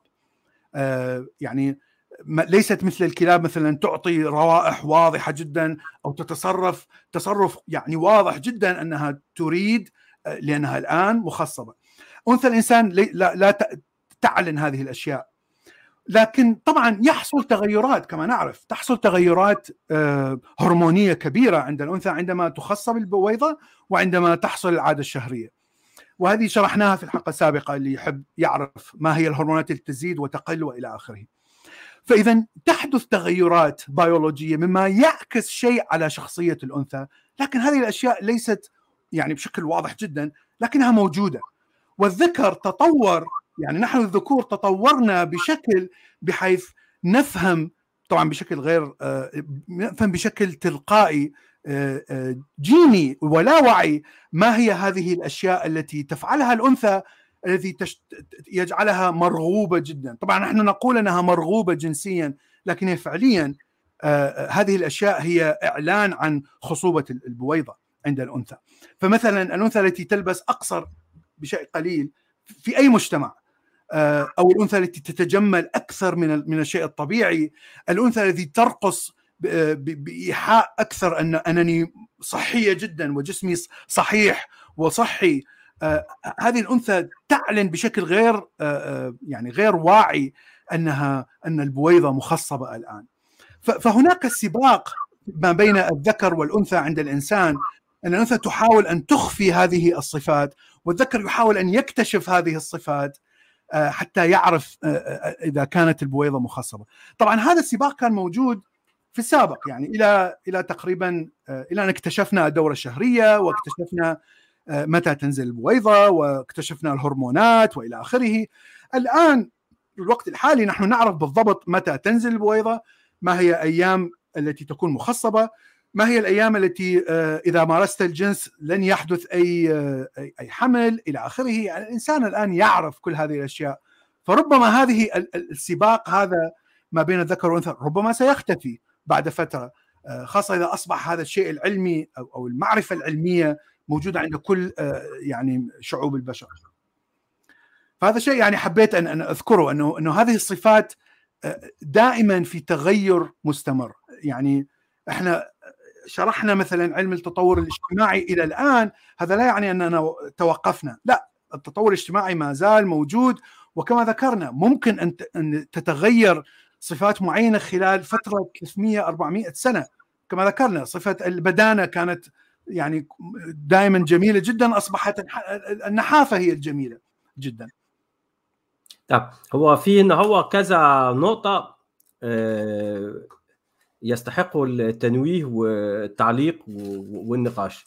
يعني في حاجة إحنا بنتكلم أحيانا بنتكلم عن مجتمع الشمبانزي مجتمع ما أعرفش إيه إلا إن في آه، فروق بتبقى آه، داخل السبيس الواحد النوع الواحد ما بين المجتمعات. يعني لو مجموعة من الشمبانزي عايشين في ظروف ما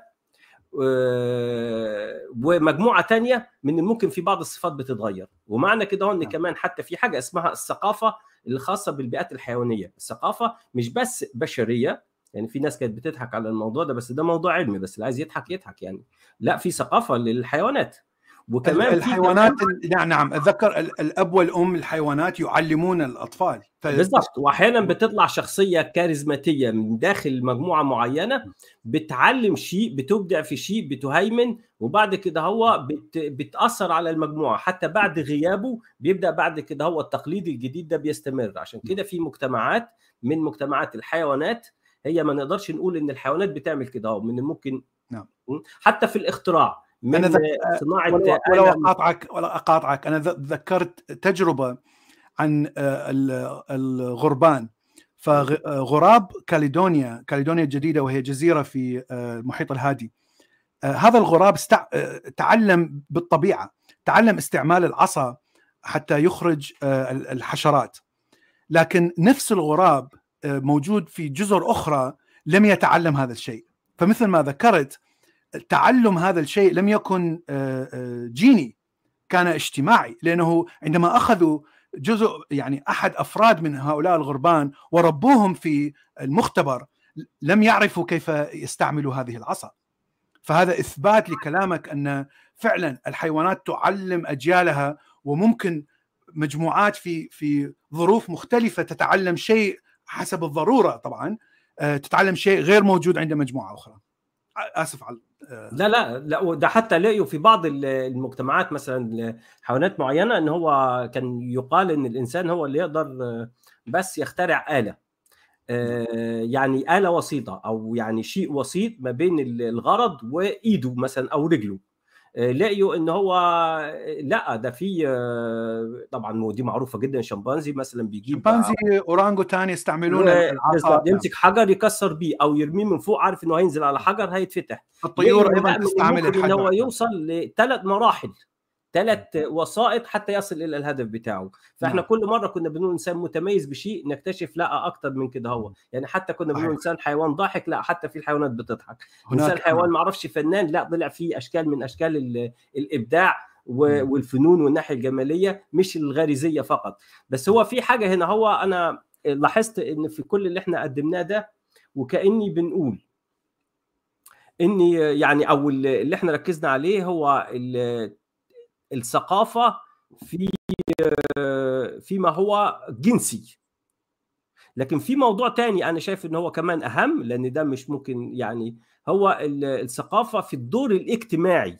ده أعتقد يعني مش مش مهم مش أكثر أهمية ولكن لا يقل أهمية. لأن الدور الجنسي وإزاي المرأة بتبرز ثقافيا بشكل ما استعدادها البيولوجي اللي هو ليه هرموناته أو الرجل عايز يظهر رجولته بما يعجب المرأة وبيطور في اتجاه إن هو يعجب الاناث صفات معينة. ده تأثير البيولوجي اللي بيتغير نتيجة تأثيرات ثقافية وبتتوارث واللي ممكن تتغير زي فكرة البدانة وكلام زي كده هو. فكل ده داخل في إطار إيه؟ استمرار النسل العملية الجنسية. لكن بعد كده الأدوار الاجتماعية اللي هي إحنا زي ما قلنا بالنسبة للحيوانات ما نقدرش نقول إن الصفة دي موجودة عند الحيوانات لأ في نفس في نفس ال species في نفس الحيوان في مجتمعات مختلفة من الممكن تكون لهم سلوكيات مختلفة متطورة بشكل مختلف بيلعب فيها البيئة المختلفة. بتلعب فيها كمان حتى زي ما قلت حتى الكاريزمات داخل الحيوانات نفسها ومن الممكن تبقى في نفس الاسبيس بيبقى عايش في سلام بيكون لكن طبعا موضوع الأسود والكلام ده كله آه ده ده هو ده اللي غالب والكلام ده كله لأن برضو إحنا هنا بنتكلم عن الإنسان كحيوان أكثر قدرة على الإبداع و... ودي ثقافية بيولوجية ثقافية الاثنين مع بعض ولكن بتخليه من الممكن يتطور في اتجاه عدة في اتجاهات عدة. فلو تشابه سلوك الإنسان من ناحية الهدف الممارسة الجنسية استمرار النسل ربما المجتمعات تتنوع المجتمعات ولكن طرق إظهار الأنوثة والذكورة بيدخل فيها عامل الثقافة. ففي بعض الروائح عند مجتمعات معينة منفرة بعض المجتمعات تعتبرها مثيرة جنسيا. وده بيختلف عند السود عند الهنود عند الما اعرفش وده برضه ثقافي وبيولوجي أحيانا ممكن يكون جيني كمان. فالمؤثرات الخارجية إيه هو المغري؟ الشكل المغري برضه ده في ثقافي وفي جيني. هل الحوض ولا بس ودلوقتي كمان الصحة؟ م. إلى آخره. لكن من ناحية الشخصية فهنا أنا عايز أرجع لفكرة إيه؟ إنه أنا اديت لياسر صورة مارجريت تيد. لا مارجريت ميد. ودي عالمة يعني في الانثروبولوجي ودراسة المجتمعات اللي يعني هي ماتت 1987 حاجة زي كده بس هي بدأت يعني تبدأ إصداراتها وتعيش مع مجتمعات مختلفة في أفريقيا وفي أستراليا وكده هو كتابات كثيرة جدا. يعني بدأت أهم كتاب ليها كان أو يعني الأكثر أهمية في الانتشار ولأنه اتكتبت عليه بعد كده هو عشرات الكتب والدراسات مبنية على اللي عملته في كتاب في سنة 35 بيتكلم عن ثلاث قبائل الثلاثه دول حتى أنا لاحظت إن حتى الأستاذ بلال لما جه اتكلم اتكلم عن غانا الجديدة واللوسياني اللي هو كل مجموعة الجوازر اللي حوالين أستراليا. فلأن هي هي بالظبط دول كمان كانت أكثر المجتمعات اللي هي درست فيهم مجتمعات. ففي غينيا الجديدة في 1935 كانت بتتكلم خاصة يعني على النشاط المزاجي والجنسي بين الذكورة والأنوثة. اللي هو الناس اللي إحنا النهارده حسب اللي إحنا بنعيش في مجتمع ما فبنقول آه ما هي الفطرة هي الغريزة هي الجيني واللي بينعكس على ثقافة ووضعية وبالتالي الدور الاجتماعي والمقام والوظائف اللي ممكن تتخذها بناء على إيه؟ على أساس اللي هو البداية الجينية اللي هي بتنتج عنها سلوكيات يعززها المجتمع لأن هي في الأصل جيني. وبالتالي يعني كل شيء فطري وكل شيء إيه؟ محدد بين الرجل والمرأة في حكاية الأدوار الاجتماعية والسيطرة. والحقوق والواجبات. نعم. فإحنا لو قلنا موضوع الجنس ده إحنا ماشي من الممكن يكون فيه تقارب وكلام زي كده. هو وإن كان برضو بين قوسين دايما بيختلف و... طبعا. وبيتطور طبعا. إلا إن هو برضو محدود. نيجي في الأدوار الاجتماعية. فلما خد الثلاث مجتمعات بدائية موجودة في غانا الجديدة ده لأن الكتاب ده كان ليه أهميته. وهو كان فيه الأرابيش والماندو جومر والتشامبولي. فالأرابيش دول كانت مجتمعات ما فيش تحديات يعني مجتمع بدائي بيعيش لسه زي ما المجتمعات البدائية كانت عايشة مجتمعات قديمة جدا جدا جدا جدا درجة الزراعة. نعم. بالضبط. ما ارتبطتش ب... ب... احتكت بمجتمعات تانية وتطورت وتفاعلت معاها فهو زي ما هم لقيوا إزاي يعيشوا مع بعض وجدوا صيغة توافقية يعيشوا بيها واستمرت. طبعا في مجتمعات كتيرة انقرضت ها؟ عشان كده إحنا ليه استمرينا؟ لأن إحنا برضو بنقدر نعمل مفاوضات.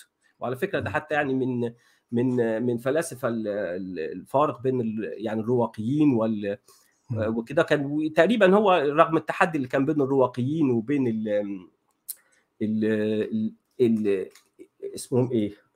في الرواقية بتاعت زينون وفي اسمه إيه الثاني ده؟ الهيدونيسم. روماني آه روماني. آه لا في مدرستين في القرن الثالث قبل الميلاد اللي هي في زينون بتاع الرواقية. نعم. وفي الثاني اللي هو كانت أمه داية ده نسيت اسمه. المهم اللي هو الهيدونيسم اللي هي المبدأ اللذة المقدم على كل شيء وإن كان آه، اللي هو اللذة درجات هي اللذة العقلية بس إحنا خدنا منه اللذة هو الجنس وما أعرفش إيه والكلام ده كله.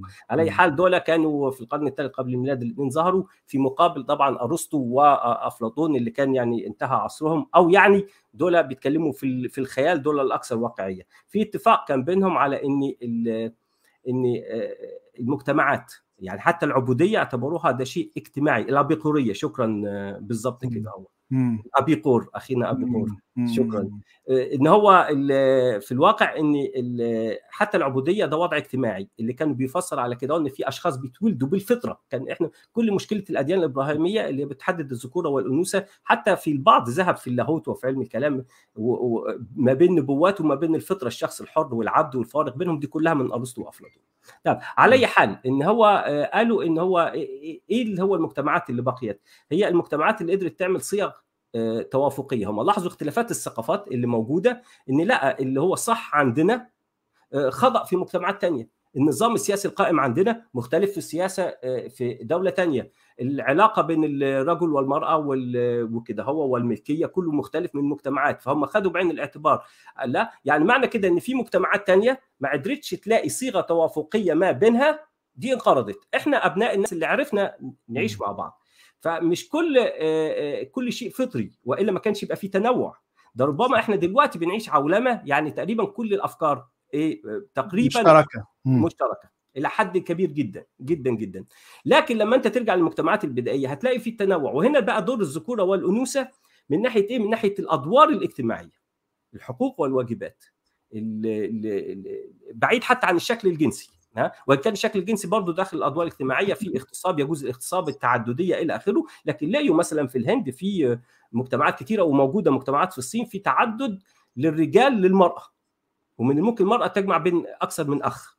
أحيانا بيبقى بسبب إن هو في نسبة مثلا كبيرة جدا من الذكور عن الإناث. بالظبط كده هو. ده الطبيعي. لكن في أحيانا بيبقى ثقافيا كده هو يجوز للمرأة التعدد. زي ما في ال polygamy في ال monogamy. نعم. تعدد الذكور أو تعدد النساء. ولكن الشائع دلوقتي في كله هو التعدد والأسباب يعني يعززها البيولوجي ولكن الثقافي من الممكن يعكس البيولوجي تماما. فهنا هو إحنا في المجتمعات اللي هي مثلا زي الأرابيش. الأرابيش دول مجتمعات بدائية موجودين في غانا الجديدة وعاشت معاهم ودرستهم كده هو في حالة من التساوي تماما في الأدوار الاجتماعية. يعني الكل بيروح يشتغل الكل بيروح ما أعرفش إيه الكل بيختار الشريك بتاعه وعايشين كله مشترك ما فيش قائد ما فيش رئاسة وبالتالي ما فيش ما فيش الصفات الذكورة الظاهرة في المجتمعات. مثلا اللي هي مش هقول البدوية لأن البدوية كان دور المرأة فيها عالي جدا عكس ما الناس متخيلة ها؟ في فرق بين اللي كانوا عايشين على الرعي والبدو التجاريين. وحتى في الرعي البداوة دور المرأة أعلى بكتير من المجتمعات اللي ظهرت بعد بالشكل الإسلامي والكلام ده كله. على أي حال إن هو في تساوي يبقى اذا كده في الأدوار الاجتماعية الكل بيلعب دور تقريبا متساوي الرجولة والذكورة مش بالشكل اللي إحنا نعرفه بعد كده أهو واللي اعتبرنا إن هو سائد واللي اعتبرنا إن هو الفطره ما دول فطرة ولا مش فطرة ولا مش بني آدمين. بني آدمين ما حدش بيشك في كده هو. ولكن الأدوار الاجتماعية مختلفة تماما. اللي بقى في المندوجومب دول بقى مجتمعات فيها كمان الدور اللي هو لسه الأمومي اللي هو المرأة هي المسيطرة. لكن ده ما يمنعش إن الرجالة برضه ليهم دور. لكن من ناحية السيطرة واتخاذ القرارات المهمة وكده الدور للمرأة. لا ده في مجتمعات تانية بقى ودي كانت اللي هي يعني المفاجأة الكبيرة جدا اللي هو التشامبولي دول مجتمعات بقى إيه؟ مش هقول لأن عايز أتكلم أنا برضو تاريخ يعني إن هو من ناحية المجتمعات المصرية واليونانية وكده هو ودور الدور الاجتماعي اللي كان بيلعبه الرجولة والذكورة اختلف تماما عن الوضع اللي إحنا متخيلين إن هو منذ الأزل هو هكذا ودي بساطة الأشخاص اللي هو إيه آه كل حقل رؤيتهم هو العالم اللي يعرفوه النهارده. ما فيش أي عمق لتحت أو أي قدرة على استيعاب الاختلاف. المهم إن هو لقيوا المجتمعات دي بقى إيه الرجل هو اللي بيتزين أكتر من المرأة. طبعا موضوع الزينة ده هنبقى نتكلم عنه لأن في مصر نعم. بيتزين زي المرأة بيحط كحل وبيحط كله وشعره وبتاع وأساور وبيت... الرجال في مصر القديمة طوال قرون طويلة جدا بيتزينوا زي ما بتتزين المرأة. العطور والكحل والاهتمام والبشرة والبودرة اللي في الوش وطبعا لحد لويس 14 والكلام ده كله. الراجل كان باوروبا بالظبط كان بيحط بودرة وبيحط مش عارف إيه و... بس بس مقاطعة سريعة إرنست. كتاب ال evolution psychology التطور الاجتماعي يذكر بتجارب أن الذكور يصرفون تقريبا 30% من دخلهم على التجميل وتحسين الصورة لاجتذاب الجنس الآخر. بينما النساء يصرفون 17% فقط من دخلهم على التجميل. فمع أنك تشوف من الشيء السطحي الخارجي الأنثى تتجمل لكن الذكر لا يتجمل. لكن فعليا حسب التجارب الآن في كل المجتمعات الذكر يصرف على على هيئته وعلى شكله ليس فقط الشكل السطحي الظاهر لكن ربما يلعب حديد كثير. ربما يكون صداقات ربما يعني يتعلم صفات جديدة حتى يؤثر على فيصرف كثير من من ماله أكثر بكثير من الأنثى حتى يعني مثل ما قلت يتجمل للجانب الآخر. تفضل. طيب فبالنسبة صحيح يعني كله ده كلام جميل وإن كان حتى في الزينة الخارجية ها في الزينة الخارجية فإحنا نعرف بالنسبة للمصريين نعم. الكحل والكلام ده كله تمام. لكن إحنا دلوقتي خلينا في المجتمع الجماعة الثالثه القبيلة الثالثه التشامبولي تشامبولي. دي كانت إيه بقى؟ الستات هي اللي بتحكم كل شيء الستات هي اللي بتخرج هي اللي ب... ب... الأعمال المهمة للمجتمع بتقوم بها المرأة والسلطة في يد المرأة. والرجالة بيعملوا إيه؟ الرجالة بيجتمعوا في اجتماعات كده حاجة كده زي دول الخليج محدش يزعل اللي هو الست ما بتعملش حاجة غير إن هي غير إن هي بتتزين ومنتظره الراجل. هم بقى بينتظروا المرأة لما تدخل عليهم. وفي الأوقات اللي هي الست مشغولة بأشياء بأمور الحياة الجد بقى عشان نعيش أنا قضيه كلها ومق عايزين نعيش. فالأمور الجد ففي الوقت ده كانت بقى الرجالة بقى بتقعد مع بعض. يقعدوا بقى إيه بقى يتزينوا في المسخرة وفي المياعه وفي قلة الأدب. فمعنى كده هو إن الأدوار مش بس يعني في الناحية الجنسية الأدوار اللي بياخدها حتى الثقافية. حتى الثقافية. ودور كل شخص فيهم وشخصيته وحقوقه وواجباته والالتزامات المطلوبة منه مم. عشان يحقق نفسه فبتختلف باختلاف الجماعة رغم إن البيولوجي واحد. أو البيولوجي برضه بيتغير على فكرة والبيولوجي برضه إحنا قلنا بيتغير وبيتطور. معنى كده هو إنه إيه؟ إن في بالعكس ده الثقافي ربما في الأدوار الاجتماعية بيلعب دور أهم من البيولوجي. فإحنا لما اعتدنا إن المرأة وعلى مر قرون وهنا عدت الأديان الإبراهيمية عملت كارثة لدور المرأة. ربما لو ما عدتش الأديان الإبراهيمية كان هتبقى علاقة الرجل بالمرأة علاقة مختلفة تماما. هذا تصوري وهذا ما أعتقده. شوف شوف هناك هناك دراسات يعني أنا أحب أكمل الدراسات الجميلة اللي ذكرتها والكلام الجميل. دراسات في للقبائل الأفريقية في في وسط أفريقيا اللي هي الكونغو نيجيريا اللي هي تعيش بالغابات. يعني هانتر جاذرر ليس لها علاقة بالزراعة ولا بالحضارات ولا إلى آخره والتي اكتشفت من القرن التاسع عشر والقرن العشرين. هناك هناك ذكورية أقوى بكثير من القبائل اللي موجودة كما ذكرت في المحيط الهادي وغينيا الجديدة وأستراليا. فترى أن الذكر هو المسيطر أكثر على الأنثى. وترى أن ال ال يعني لا يوجد زعيم للقبيلة لكن القبائل كلها عندما يكون هناك قرار معين يجب أن يتخذ فهناك اجتماع للشيوخ الرجال من كل من كل قبيلة.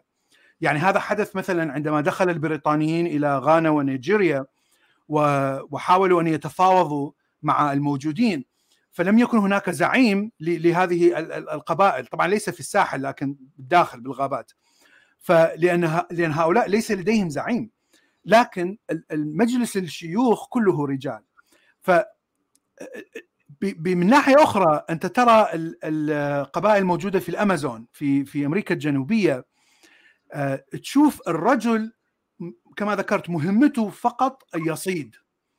فيذهب إلى إلى الغابة ويصيد عنده أسلحة بسيطة إلى آخره عندما يرجع إلى البيت المرأة هي التي تقرر كل شيء داخل القرية داخل المدينة داخل وات المستعمرة الذي يعيشون فيها كل قرار من المرأة المرأة هي تسيطر. حتى المرأة هي التي تقرر أي رجل تقبل به حتى يدخل معها ويعني يتشارك معها الحياة. وعادة تكون منوغمز هذه القبائل. يعني ثقافيا مختلفة تماما عن أفريقيا لأن بافريقيا كان كل رجل عنده 10 أو 20 امرأة لأنه مجتمع ذكوري بحت. وأيضا مثلا بهذه القبائل في الأمازون تشوف الأب عندما يعني يجلب الطعام طبعا الطعام أيضا يكون مشترك بين كل هذا. تشوف كل العائلة تحاول أن تساعد الأب مثلا تنظيفه من القمل تنظيفه من الفليز طبعا لأنه الغابة مليانة حشرات. فانا شفتها في في فيلم في اليوتيوب عمل بمخرج إيطالي عمله في السبعينات يعني شيء غريب جدا أن نواة العائلة المونوغامس يعني العائلة التي فقط رجل ومرأة متأصل بهذه الثقافة التي ليس لها أي علاقة لا بالأديان الإبراهيمية ولا بالزراعة ولا بال يعني هذه العائلة تعيش كما كنا نعيش أو جزء منا كان يعيش قبل الفترة الزراعية. فشيء غريب أن ترى هذه الثقافة التي تتكون من رجل واحد وامرأة واحدة وأطفال. يعني والتي كان والتي تنادي به الآن كل يعني الثقافات خلينا نقول الثقافات الغربية أنه العائلة أهم شيء ويجب أن تكون هناك رجل واحد وامرأة واحدة إلى آخره. لكن تشوف هذه الثقافة واضحة جدا وبشكل طبيعي موجودة كتوريث اجتماعي عند هؤلاء الناس. فعلم الاركيولوجي كما ذكرت يعني علم بديع جدا لأننا نستطيع أن نستنتج كثير من الأشياء التي كانت طبعا موجودة قبل الزراعة فقط من دراسة هؤلاء القبائل ال hunter gatherer طب هو بالنسبة لتأكيد لكلامك يعني كان الفرون اللي هو الفرنجة قبل ما يدخلوا في في المسيحية مع كلوفيس في القرن السادس لكن من الأصول بتاعتهم يعني القديمة كان من ضمن العادات إن هي الواحده يوم ما بتحب إن هي تتجوز بتعمل إيه؟ بتدعو بتعمل مأدبة وتدعو فيها الشباب الرجال. يجوا الرجالة فهي اللي تقدم له في الآخر الكأس يبقى هو ده اللي اخترته. فكان المراه هي اللي تختار. ادوار اجتماعيه برضو مختلفة. نعم فالعملية. نعم. هذا عايز ارجع أنا معلش لأن في حتة أتمنى إن أنا ما كنتش نسيتها قوي هي إن إحنا لما اتكلمنا عن المجتمعات والأدوار دي كان في طبعا صديقتنا العزيزة فاطمة كانت بتسأل عن هل كل الرجاله كانوا في مصر بيتجملوا؟ الواضح إن إحنا لقيناه إن على كافة المستويات الاجتماعية خاصة دلوقتي إن هو التاريخ ما بقاش يهتم فقط بالحروب وأخبار الملوك ولكن بيحاول يعرف المجتمعات وعاداتها وتقاليدها وتطور هذه العادات والتقاليد داخل المجتمعات بكل الأطياف والطبقات الاجتماعية. هو ده الشغل الشاغل وهو الأهم يعني. فلقينا إن كل طبقات المجتمع كانت بتتزين الرجال كالنساء وكان كل واحد ليه ركن كده هو بيبقى في البيت لما طبعا يكون عندهم الإمكانيات وكل واحد ليه أدوات التجميل بتاعة المرأة. والعقود والسلاسل والخواتم وكل الكلام ده كله. وكله كان بيحلق هنا راسه بس ده لضرورة بيئية لأن كان في الأمر. فطبعا فمن الأفضل إن هو يحلقوا راسهم تماما وبعد كده هو يعمل له باروكة. حتى الناس الفقيرة برضو كانت بتعمل باروكة وبتحلق شعرها بس يعملها إيه؟ يعملها من الخوص. الراجل ما معهوش إمكانية فيعني في حاجات المهم يعني. فطبعا لفترات كتيرة مش تاريخ مصر ما كانش كله كده. طبعا لكن طبعا كان في في الآخر في الأول كان في واحد بيعمل معاكسات وأنا طلبت من من من ياسر يشيله. لكن هو يعني برضه إحنا للإفادة. هل في أدوار لعبتها المرأة؟ هنا هو يعني أنا اتكلمت عن فكرة الأديان الإبراهيمية جت كارثة وغيرت من المجتمعات لأكثر من 2000 سنة في العادات والتقاليد. والمرأة يعني يعتقد أنها اخترعت الزراعة. آه بالظبط بتكلم على لديها دور يعني أكبر من الرجل. آه. بعدين كل الصفات الذكرية التي يحملها كل إنسان كل ذكر هي جاءت من من اختيار المرأة. المرأة هي التي اختارت هذه الصفات. فأنت كل صفاتك جاءت من اختيار المرأة. لم تأتي من اختيارك أنت. لم تأتي من اختيار الذكر. طبعا المرأة لها دور. فالمهم إحنا يعني كنت حابب بس أقول نقطة إن هو هي إني. أول حاجة إن إحنا واضح إن المجتمعات مع اختيار الزراعة بدأت تدريجيا مش طبعا أكيد مرة واحدة إن المجتمعات تبقى ذكورية. لكن حتى في ذكورية هذه المجتمعات القديمة قبل الألف قبل الميلاد قبل الألف قبل الميلاد. ده تاريخ يعني مش هو بالظبط بس يعني تقريبا بس ده مهم لله كانت يفضل برضو مساحة حرية المرأة كانت أكبر مما بعد ألف قبل الميلاد. واضح إن في أسباب كانت في حالة جفاف ألف قبل الميلاد فخلى نعم في نعم. شدة أنا أكثر وعنف نعم. أكثر ثواني بس أكمل النقطة دي إذا آه سمحت. فالمهم فحتى الأديان اللي هي ظهرت اللي هي بدأت بعد كده هو تصيدر اللي هو من الأديان الإبراهيمية ظهرت بعد ألف قبل الميلاد فخدت من المجتمعات اللي هي انقلبت فعلا ذكوريه وفيها وضعية المرأة إلى إن هو تجمده بالتقديس اللي استمر معانا كتير اللي هو كده هو بدأ. لكن في المجتمعات القديمة كانت نلاقي إن هو حتى في وإن كانت الغالبة مثلا من السيدات من الرجال هم الملوك لكن كانت النسل بيجي من المرأة. فالمرأة كانت بتلعب دور مهم جدا وفي الاختيار والكلام ده كله المجتمع المصري يعني استمر حتى بعد الألف. قبل الميلاد استمر دور المرأة كبير جدا بل التوريث كان بيجي عن طريق المرأة. بل المرأة مش بس اللي عن طريقها بتورث لا ده هي صاحبة بتورث لبنتها وبنتها هي صاحبة كل شيء. الراجل بيعيش عند المرأة. حتى كان النسل يعود للمرأة. يعني العائلة اسم العائلة والنسل يعود آه. للمرأة وهي موجودة باليهودية. بالضبط لأن ما دي من ضمن الآثار أو الحفريات بين قوسين الثقافية اللي بتدل على المجتمعات الأممية. حتى لما نقول بني أمية بني ما أعرفش هنلاقي في أسماء قبائل عربية كثيره اسمها مؤنث. ده لما كان المجتمعات أنثوية قبل الانقلاب الذكوري ولكن إن هو في بعد ألف يعني حصلت التغيرات واللي هي ظهرت الأديان السماوية في الفترة اللي كان حصلت فيها الانقلاب الذكوري قبل كده هو أغلب الملوك كانوا بيبقوا ذكور لأن طبعا الوظيفة الحربية هي مهمه جدا لكن ده ما كانش بيمنع إن وجود مثلا ملكات واستمر فترة كبيرة مثلا البداوه زنوبيا إلى آخره في شمال أفريقيا داهية وزعامات سياسية نعم. كانت كبيرة جدا. غير كده مثلا في مصر كانت أول مثلا من تعتبر في التاريخ نعرفها اسم واحدة اسمها ميريت نت. دي من 2900 يعني في الألف الثالثة قبل الميلاد كانت ملكة حكمت بالفعل مش كأم ملك ولا بجنب الملك ولا واخدة اللقب لا كانت بتحكم فعلا. في إحنا عندنا في في بلاد ما بين النهرين عند السومريين في كوبابة في حكمت لكيش من ضمن سلاسل الملوك ودي كانت امرأة. حكمت 2500 سنة 2500 قبل, قبل الميلاد. الميلاد. فإحنا إحنا في فضلت بعد كده هو في بعض القبائل حفريات واستمرار بعض العادات إن هو يملكوا المرأة لكن كان الانقلاب الذكوري حصل والأديان طلعت في بيئات ذكورية فاعتبرت هذه النظرة للمرأة ودور المرأة مقدس بالنص واستمر معانا لحد ما إحنا دلوقتي بنحاول إن إحنا نخلع آخر بواقي النصوص المقدسة اللي كانت ورا. شيء أحب أن أذكره طبعا على على ذكرته. الحضارة السومرية والبابلية وحتى الآشورية وكما ذكرت بالبداية الحضارة المصرية القديمة كان دور المرأة أقل بكثير. وبالقانون بالقوانين قوانين حمورابي وكل القوانين الاجتماعية كان كان الرجل يفضل على المرأة. يعني بشكل يقترب بكثير من الأديان الإبراهيمية الشيء الفرق الوحيد ما بين هذه الحضارات وبين الأديان الإبراهيمية هو تقديس الجنس. الجنس عندهم كان مقدس جميل كان شيء جميل وليس قبيح وليس يعني النظرة إلى الجنس لم تكن شيء قبيح وعار وإلى آخره. المرأة كانت مسموح لها أن تمارس الجنس خارج قبل أن تتزوج. في كل هذه المجتمعات. مصرية، سومرية، بابلية لا يوجد قيد على الجنس قبل الزواج. بعد الزواج إذا أصبح الجنس محرم فقط على الزوج. الزوج من ناحية أخرى مسموح له أن يمارس الجنس مع نساء أخريات حتى بعد الزواج. فأعطى يعني حق للزوج أكثر.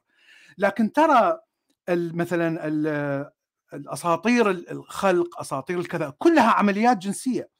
السومرية بابلية المصرية. وتنظر إلى جسد المرأة كأنه شيء جميل جدا ويجب أن يظهر ويجب أن نتغنى به. الذكر والأنثى يتغنون بجسم المرأة ويتغنون بالعملية الجنسية. وترى هذا حتى في الثقافة الرومانية والإغريقية. الرومان كانوا يعني يعتبرون مثلا العملية الجنس المثلي شيء جميل وليس قبيح. ف هذا الشيء الذي عندما أتت الأديان الإبراهيمية حولته إلى شيء قبيح ومحتقر، المرأة محتقرة، الجنس محتقر. آه العملية الجنسية شيء ليس جميل، شيء محتقر فقط آه وقذر. حتى عند المسيحيين عند عند اليهود اليهود الأصل الأصلي الذي يعني مؤمن بالتوراة ويأخذها حرفيا يضع آه يعني شو اسمه شيت يضع قماش بينه وبين الزوجة فيه خرم ويدخل عضوه من من هذا الخرم. يعني عملية جنسية قبيحة جدا وليس لها أي متعة. وحتى تشترط أن لا تستمتع. فظيع. شيء شيء قبيح جدا. المشكلة أن المسيحية أخذت كثير من اليهودية والإسلام أخذ شيء من من من الاثنين. فيعني عن عن تصور العملية الجنسية. لكن ترى بالتراث الشعبي بالقصص الشعبية لا تشوف الناس يعني يحترمون ويحبون العملية الجنسية ويحتفلون بها. أفضل مثال قصص ألف ليلة وليلة. وحتى القصص الشعبية مثلا الموجوده في الصين. ترى الأدب الصيني في في العصر الثامن عشر أو السابع عشر وصل قمة الأدب قمة الرقي بالأدب.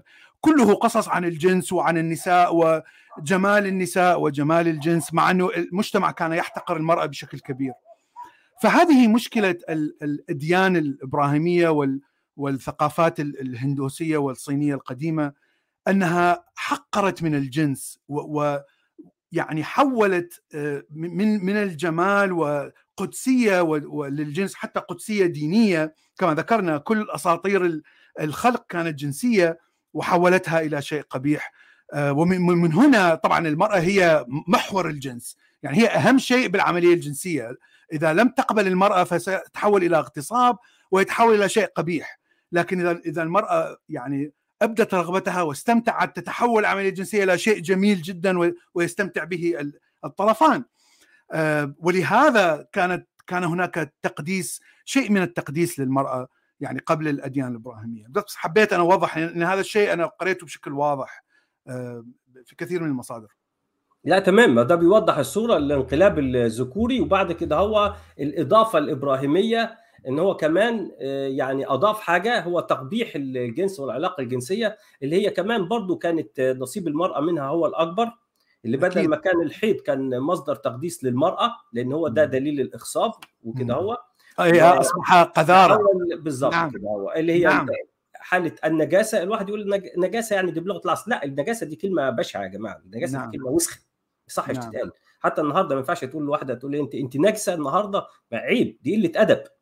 بس هو يحاولوا إن هم يغيروا المعاني نعم. النجاسه دي يعني قذاره حتى هي عايز يخففها يقول لك أصل المسيحيين نجس لأن بيقول لك المشركين نجس نجاسة مم. معنوية. لا أنت كده صلحتها. ده أنت جيت تكحلها مم. عمتها نعم. ده النجاسة حتى المادية تغسل إيدك. النجاسة المعنوية نعم. دي حاجة أغزر. المهم نعم. فإحنا بنتكلم عن نجاسة بنتكلم حتى دلوقتي يقول لك أنت عايز واحدة تحكم. امرأة طامس. فكده أنت نوع من أنواع إنك أنت نعم. بتشتم واحدة. طامس. نعم. كأنها هذا. هذا حتى موجود في كونفوشيوس فيعتبر دم الحيض هو مرض. يعتبره مرض. فالمرأة إذا إذا لمست هذا الدم فستمرض سينتقل المرض إلى إليك فيجب أن لا تلمس هذا الدم. يعني هذا موجود حتى عند الصينيين. وفي فرق إنك أنت لا تلمس لأن الفترة دي من الممكن تكون في أمراض في كلام زي كده ولكن إنك أنت تصل لا لا لا, لا, توجد أمراض. وان المكان اللي تقعد عليه المرأة يبقى نجس إلى آخره وبعد من, كده ناحية من كمان- الطبية لا لا توجد أي أمراض في في دم آه. الحيض لا تمام بس يعني بيبقى ال- ال- الموضع بتاع اللي هو اللي فيه الحائط بيكون نعم. بيكون أكثر حساسية وكده المهم على أي إيه حاجة يعني آه، آه، أذية للمرأة طبعا المرأة آه، آه. تكون لأنه بالضبط. هناك دم وهن- أكيد طبعا آه. أكيد أكيد آه، لكن بعد كده أن يتحول ال- ال- الحيض إلى مسبة وبعد كده هو إحنا بنلاقي بعد كده هو الأشخاص الذين لا يمارسون الجنس أصبح عندهم آه، م- قيمة وقامة آه، أرفع مم. في المجتمع. آه، فطبعا لا يتساوى الاثنين هنا هو بقى. تمجيد العزوبة اللي هي ظهرت مع المسيحيه اللي ما كانتش موجودة في أكيد. اليهودية. حتى مجتمعات قمران لأن أنا لسه حاليا بقرأ في كتاب عن مجتمعات قمران فاكتشفت إن هم يعني ال- ما كانش فيهم عندهم الرهبنة ولكن عندهم كان اللي هو الجنس بهدف زي ما قال لنا صديقنا بلال هو للإنجاب فقط وبدل ما فترة ال- ال- ال- الحيض اللي هي أسبوع هم يخلوها أسبوعين بحيث إن هو زائد طبعا كل التكلفة اللي هي على المرأة من المجهود اللي ما كانتش بتعيش كتير. كان في فرق كبير بين الأعمار الرجال اللي هي بتصل من ممكن ل 60 بينما المرأة متوسطة 35 سنة من المجهود اللي بتعمله لأن كانت مطالبة بعمل كل شيء. وكان يروح يزورها فمع يعني متوسط ال- العملية الجنسية بيقول في حياة الشخص أول حاجة المرأة ما بتعيش أكتر من 35 سنة الفترة اللي هي بتمارس فيها الجنس ممكن بالكثير حتى للرجل 20 سنة ما ينفعش واحد بعد كده يتجوز بعد مراته إذا كانت آه، أرملة وهي بتموت بدري بدري وبعد كده فترات اللي هو بيمارس فيها الجنس بهدف الإنجاب أي نوع من أنواع اللذة بينتقص من قيمة الرجل وده اللي. قاله حتى القديس أغسطينوس والكلام ده كله فصاح الجنس. للضرورة حتى. ان ما ظهرتش الرهبنة لحد دلوقتي يعني حتى عند الاسينيين وأنا كنت زمان كنت بقول ولكن اخر آخر الأبحاث يعني اللي أنا قريتها في الاتجاه ده لكن ظهرت عند المسيحية الرهبنه دليل القداسة ويبقى لازم الأسقف. اللي كان الكتاب نفسه بيقول يكون بعل الامرأة واحدة لا يبقى راهب. بل القس يبقى راهب. لازم يتحول إلى راهب. راهب. وبقت ليهم نظرة إن هم أعلى من باقي البشر أكثر نعم. قداسه من. البشر نعم. والواقع إن هو بدا بيبقى فيه انحرافات أكثر من باقي البشر. أكيد. عنده كثير من ال- الكبت الجنسي يسبب كثير من الأمراض وهذا شيء يعني مثبت علميا بعلم النفس. وحتى تبقى سلوكيات منحرفة لل- يا يا يا يا ينتج كثير من الأمراض النفسية التي تنتج كثير من السلوك ال ال يعني عدائي وغير طبيعي وانطوائي وإلى آخره. أكيد. طبعا. تمام لو حبيت تنهي لنا الحلقة الاختصار اللي هو الذكورة والأنوثة على المستوى الثقافي. ثقافي. اتفضل صديقي. أنا عندي رأي شخصي ما أعرف إذا الكل يتفق أو لا يتفق وهو رأي ليس رأي يعني علمي خلينا نقول منتشر. أنا قريته طبعا ليس ليس أنا ما ما ما اخترعت هذا هذا الرأي. لكن كل شيء كل الصفات الاجتماعية كلها ناتجة عن كما ذكرنا آه، ال- الذكر في اجتذاب الأنثى ورغبة الأنثى في اجتذاب الذكر. كلها تدور حول العملية الجنسية التي ستجلب أطفال ليست العملية الجنسية فقط آه، آه، كجنس آه، لاجتذاب الأطفال آه، توليد الأطفال. فكل الأشياء يعني هذه طبعا كل يعني كلام مبسط أكثر من اللازم لكن هذا هو الأساس. عندما نرى مثلا شعراء عندما نرى مخترعين عندما نرى آه، نساء يخترعون مثلا آه، ميك اب جميل جدا أو آه، فيلم تيك توك مضحك جدا أو يوتيوب أو نرى إرنست وبلال يتكلمون ويستعرضون آه، معلوماتهم العقلانية العظيمة. كل هذا دافعه هو اجتذاب الطرف الآخر. حتى وإن لم نكن نرغب يعني أنا لا أفعل هذا الشيء حتى أتزوج أنا متزوج وعندي امرأة ومس يعني راضي وسعيد بحياتي الزوجية لكن هذه الصفات اللي اللي تجعلني أعمل فيديوهات وأسوي حلقات وأظهر أنني أنا. حكيم الحكماء وعبقري وإلى آخره هذه الدافع لهذه الصفات كله دافع اجتذاب الطرف الآخر ويعني محاولة ارتقاء بالوضع الاجتماعي والوضع الاقتصادي مثلا الوضع السياسي حتى يكون عندي حرية أكثر في اختيار أفضل النساء. طبعا هذا كله سب هذا كله العقل الباطن. لكن هذا هو الدافع الأساسي. كل صفة تتطور في الرجل والأنثى دافعها هو التكاثر. وأنا أرى أن كل شيء كل صفة غريبة جدا في المجتمع من السهولة أن أن نفسرها بهذه الطريقة. أستطيع طبعا بشكل منطقي. ليس ليس معنى أنه أنه أستطيع أن أفعل تجربة حتى أثبت لأنه العلم يحتاج إلى تجربة. ولهذا أنا لا أقول هذا رأي علمي هذا رأي شخصي. هناك تجارب وهناك افتراضيات تضع هذه الافتراضية حسب تجارب. لكن مثل ما ذكرت بالبداية التجارب تعطي كثير يعني تعطي كثير من النتائج وليست نتيجة واحدة. ولهذا من الصعب أن أقول أن هناك رأي علمي واحد في في هذا الموضوع. هناك عدة مدارس فمن المستحيل أن أن يعني نقتنع بمدرسة واحدة لكن يجب أن نقرأ ونتعلم ونعرف ما هي هذه المدارس. فهذه هي واحدة من هذه المدارس أن أن كل شيء سببه الانجذاب الجنسي الذي ينتهي بالتكاثر الذي سيورث هذه الصفات. يعني حتى لو اخترعت صفة عظيمة الآن لكن لا يوجد عندي أطفال فهذه الصفة ستموت وتنتهي ولن تنتقل إلى أي شخص. فاذا لا يوجد فائدة من اختراع صفة لا لا لا يوجد فيها اجتذاب جنسي. يعني يعني هناك منطق في هذه الفكرة. إذا اخترعت صفات لم تنتقل لا يوجد فائدة فيها اذا ستموت. فهذا هو يعني خصم الكلام. هذه هي ملخص كل هذه ال ال ال ال الكلام أو التجارب أو شرح النظريات. وهذه الثلاث العلوم الثلاثة psychology archeology و sociology. علم الاجتماع علم النفس وعلم الحفريات. لكن بشكل بسيط جدا طبعا. ماشي يعني أنا بس أنكشك يعني أنا ليه رايي ممكن يكون مختلف شوية. أكيد أكيد. هذا راي شخصي وليس رأي عام. أكيد. أكيد. بس يعني حابب إن أنا أقول إيه مثلا؟ إن هو إن أكيد إن في كل الكائنات الحية هو إن كل شيء من الممكن يكون مرده هو الإبقاء على النسل.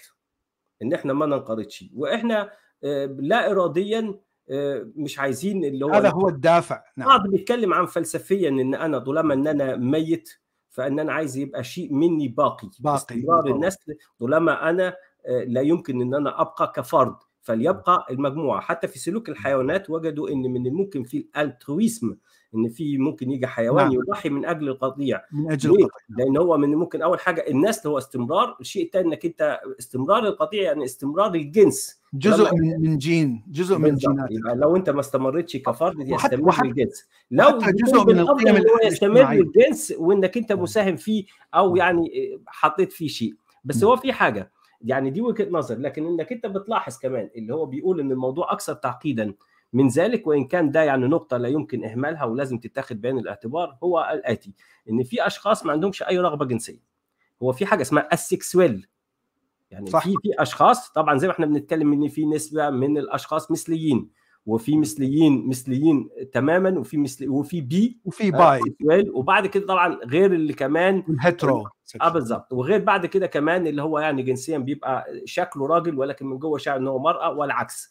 على أي حال داخل التنوع الكبير كده هو في أشخاص ما عندهمش رغبة جنسية.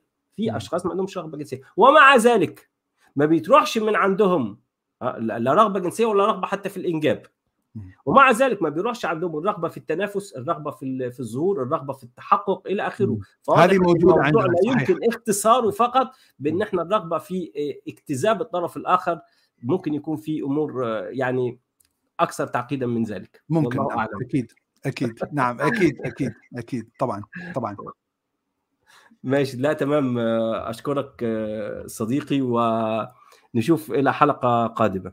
ساعدنا بالاستماع ليك وتصير إن إحنا نفكر في الموضوع بشكل مختلف أو تبقى عندنا فضول إن إحنا نعرف أنفسنا لأن كلنا ما بين الذكوره والأنوثة. بالعكس ده الرجال مهتمين بما هو خاص بالإناث أكثر من اهتمامهم بما خاص بالرجولة. والعكس فيعني صحيح. الموضوع مهم للجميع والموضوع ليه بعده الحقوقي ليه بعده الإنساني ليه بعده الاجتماعي الثقافي الترفيهي الاستمتاع الجانب الديني بتاعه. فهو يعني موضوع إيه هو كل المواضيع في النهاية. فدي نقطة مهمة جدا.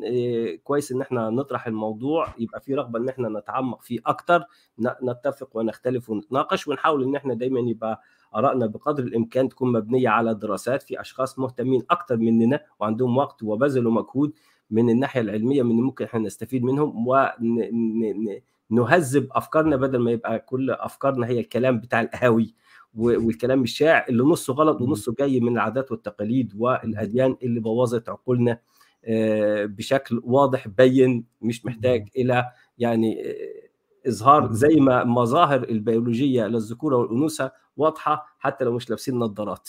نعم. فشكرا لكم وللحلقة القادمة. شكرا للجميع.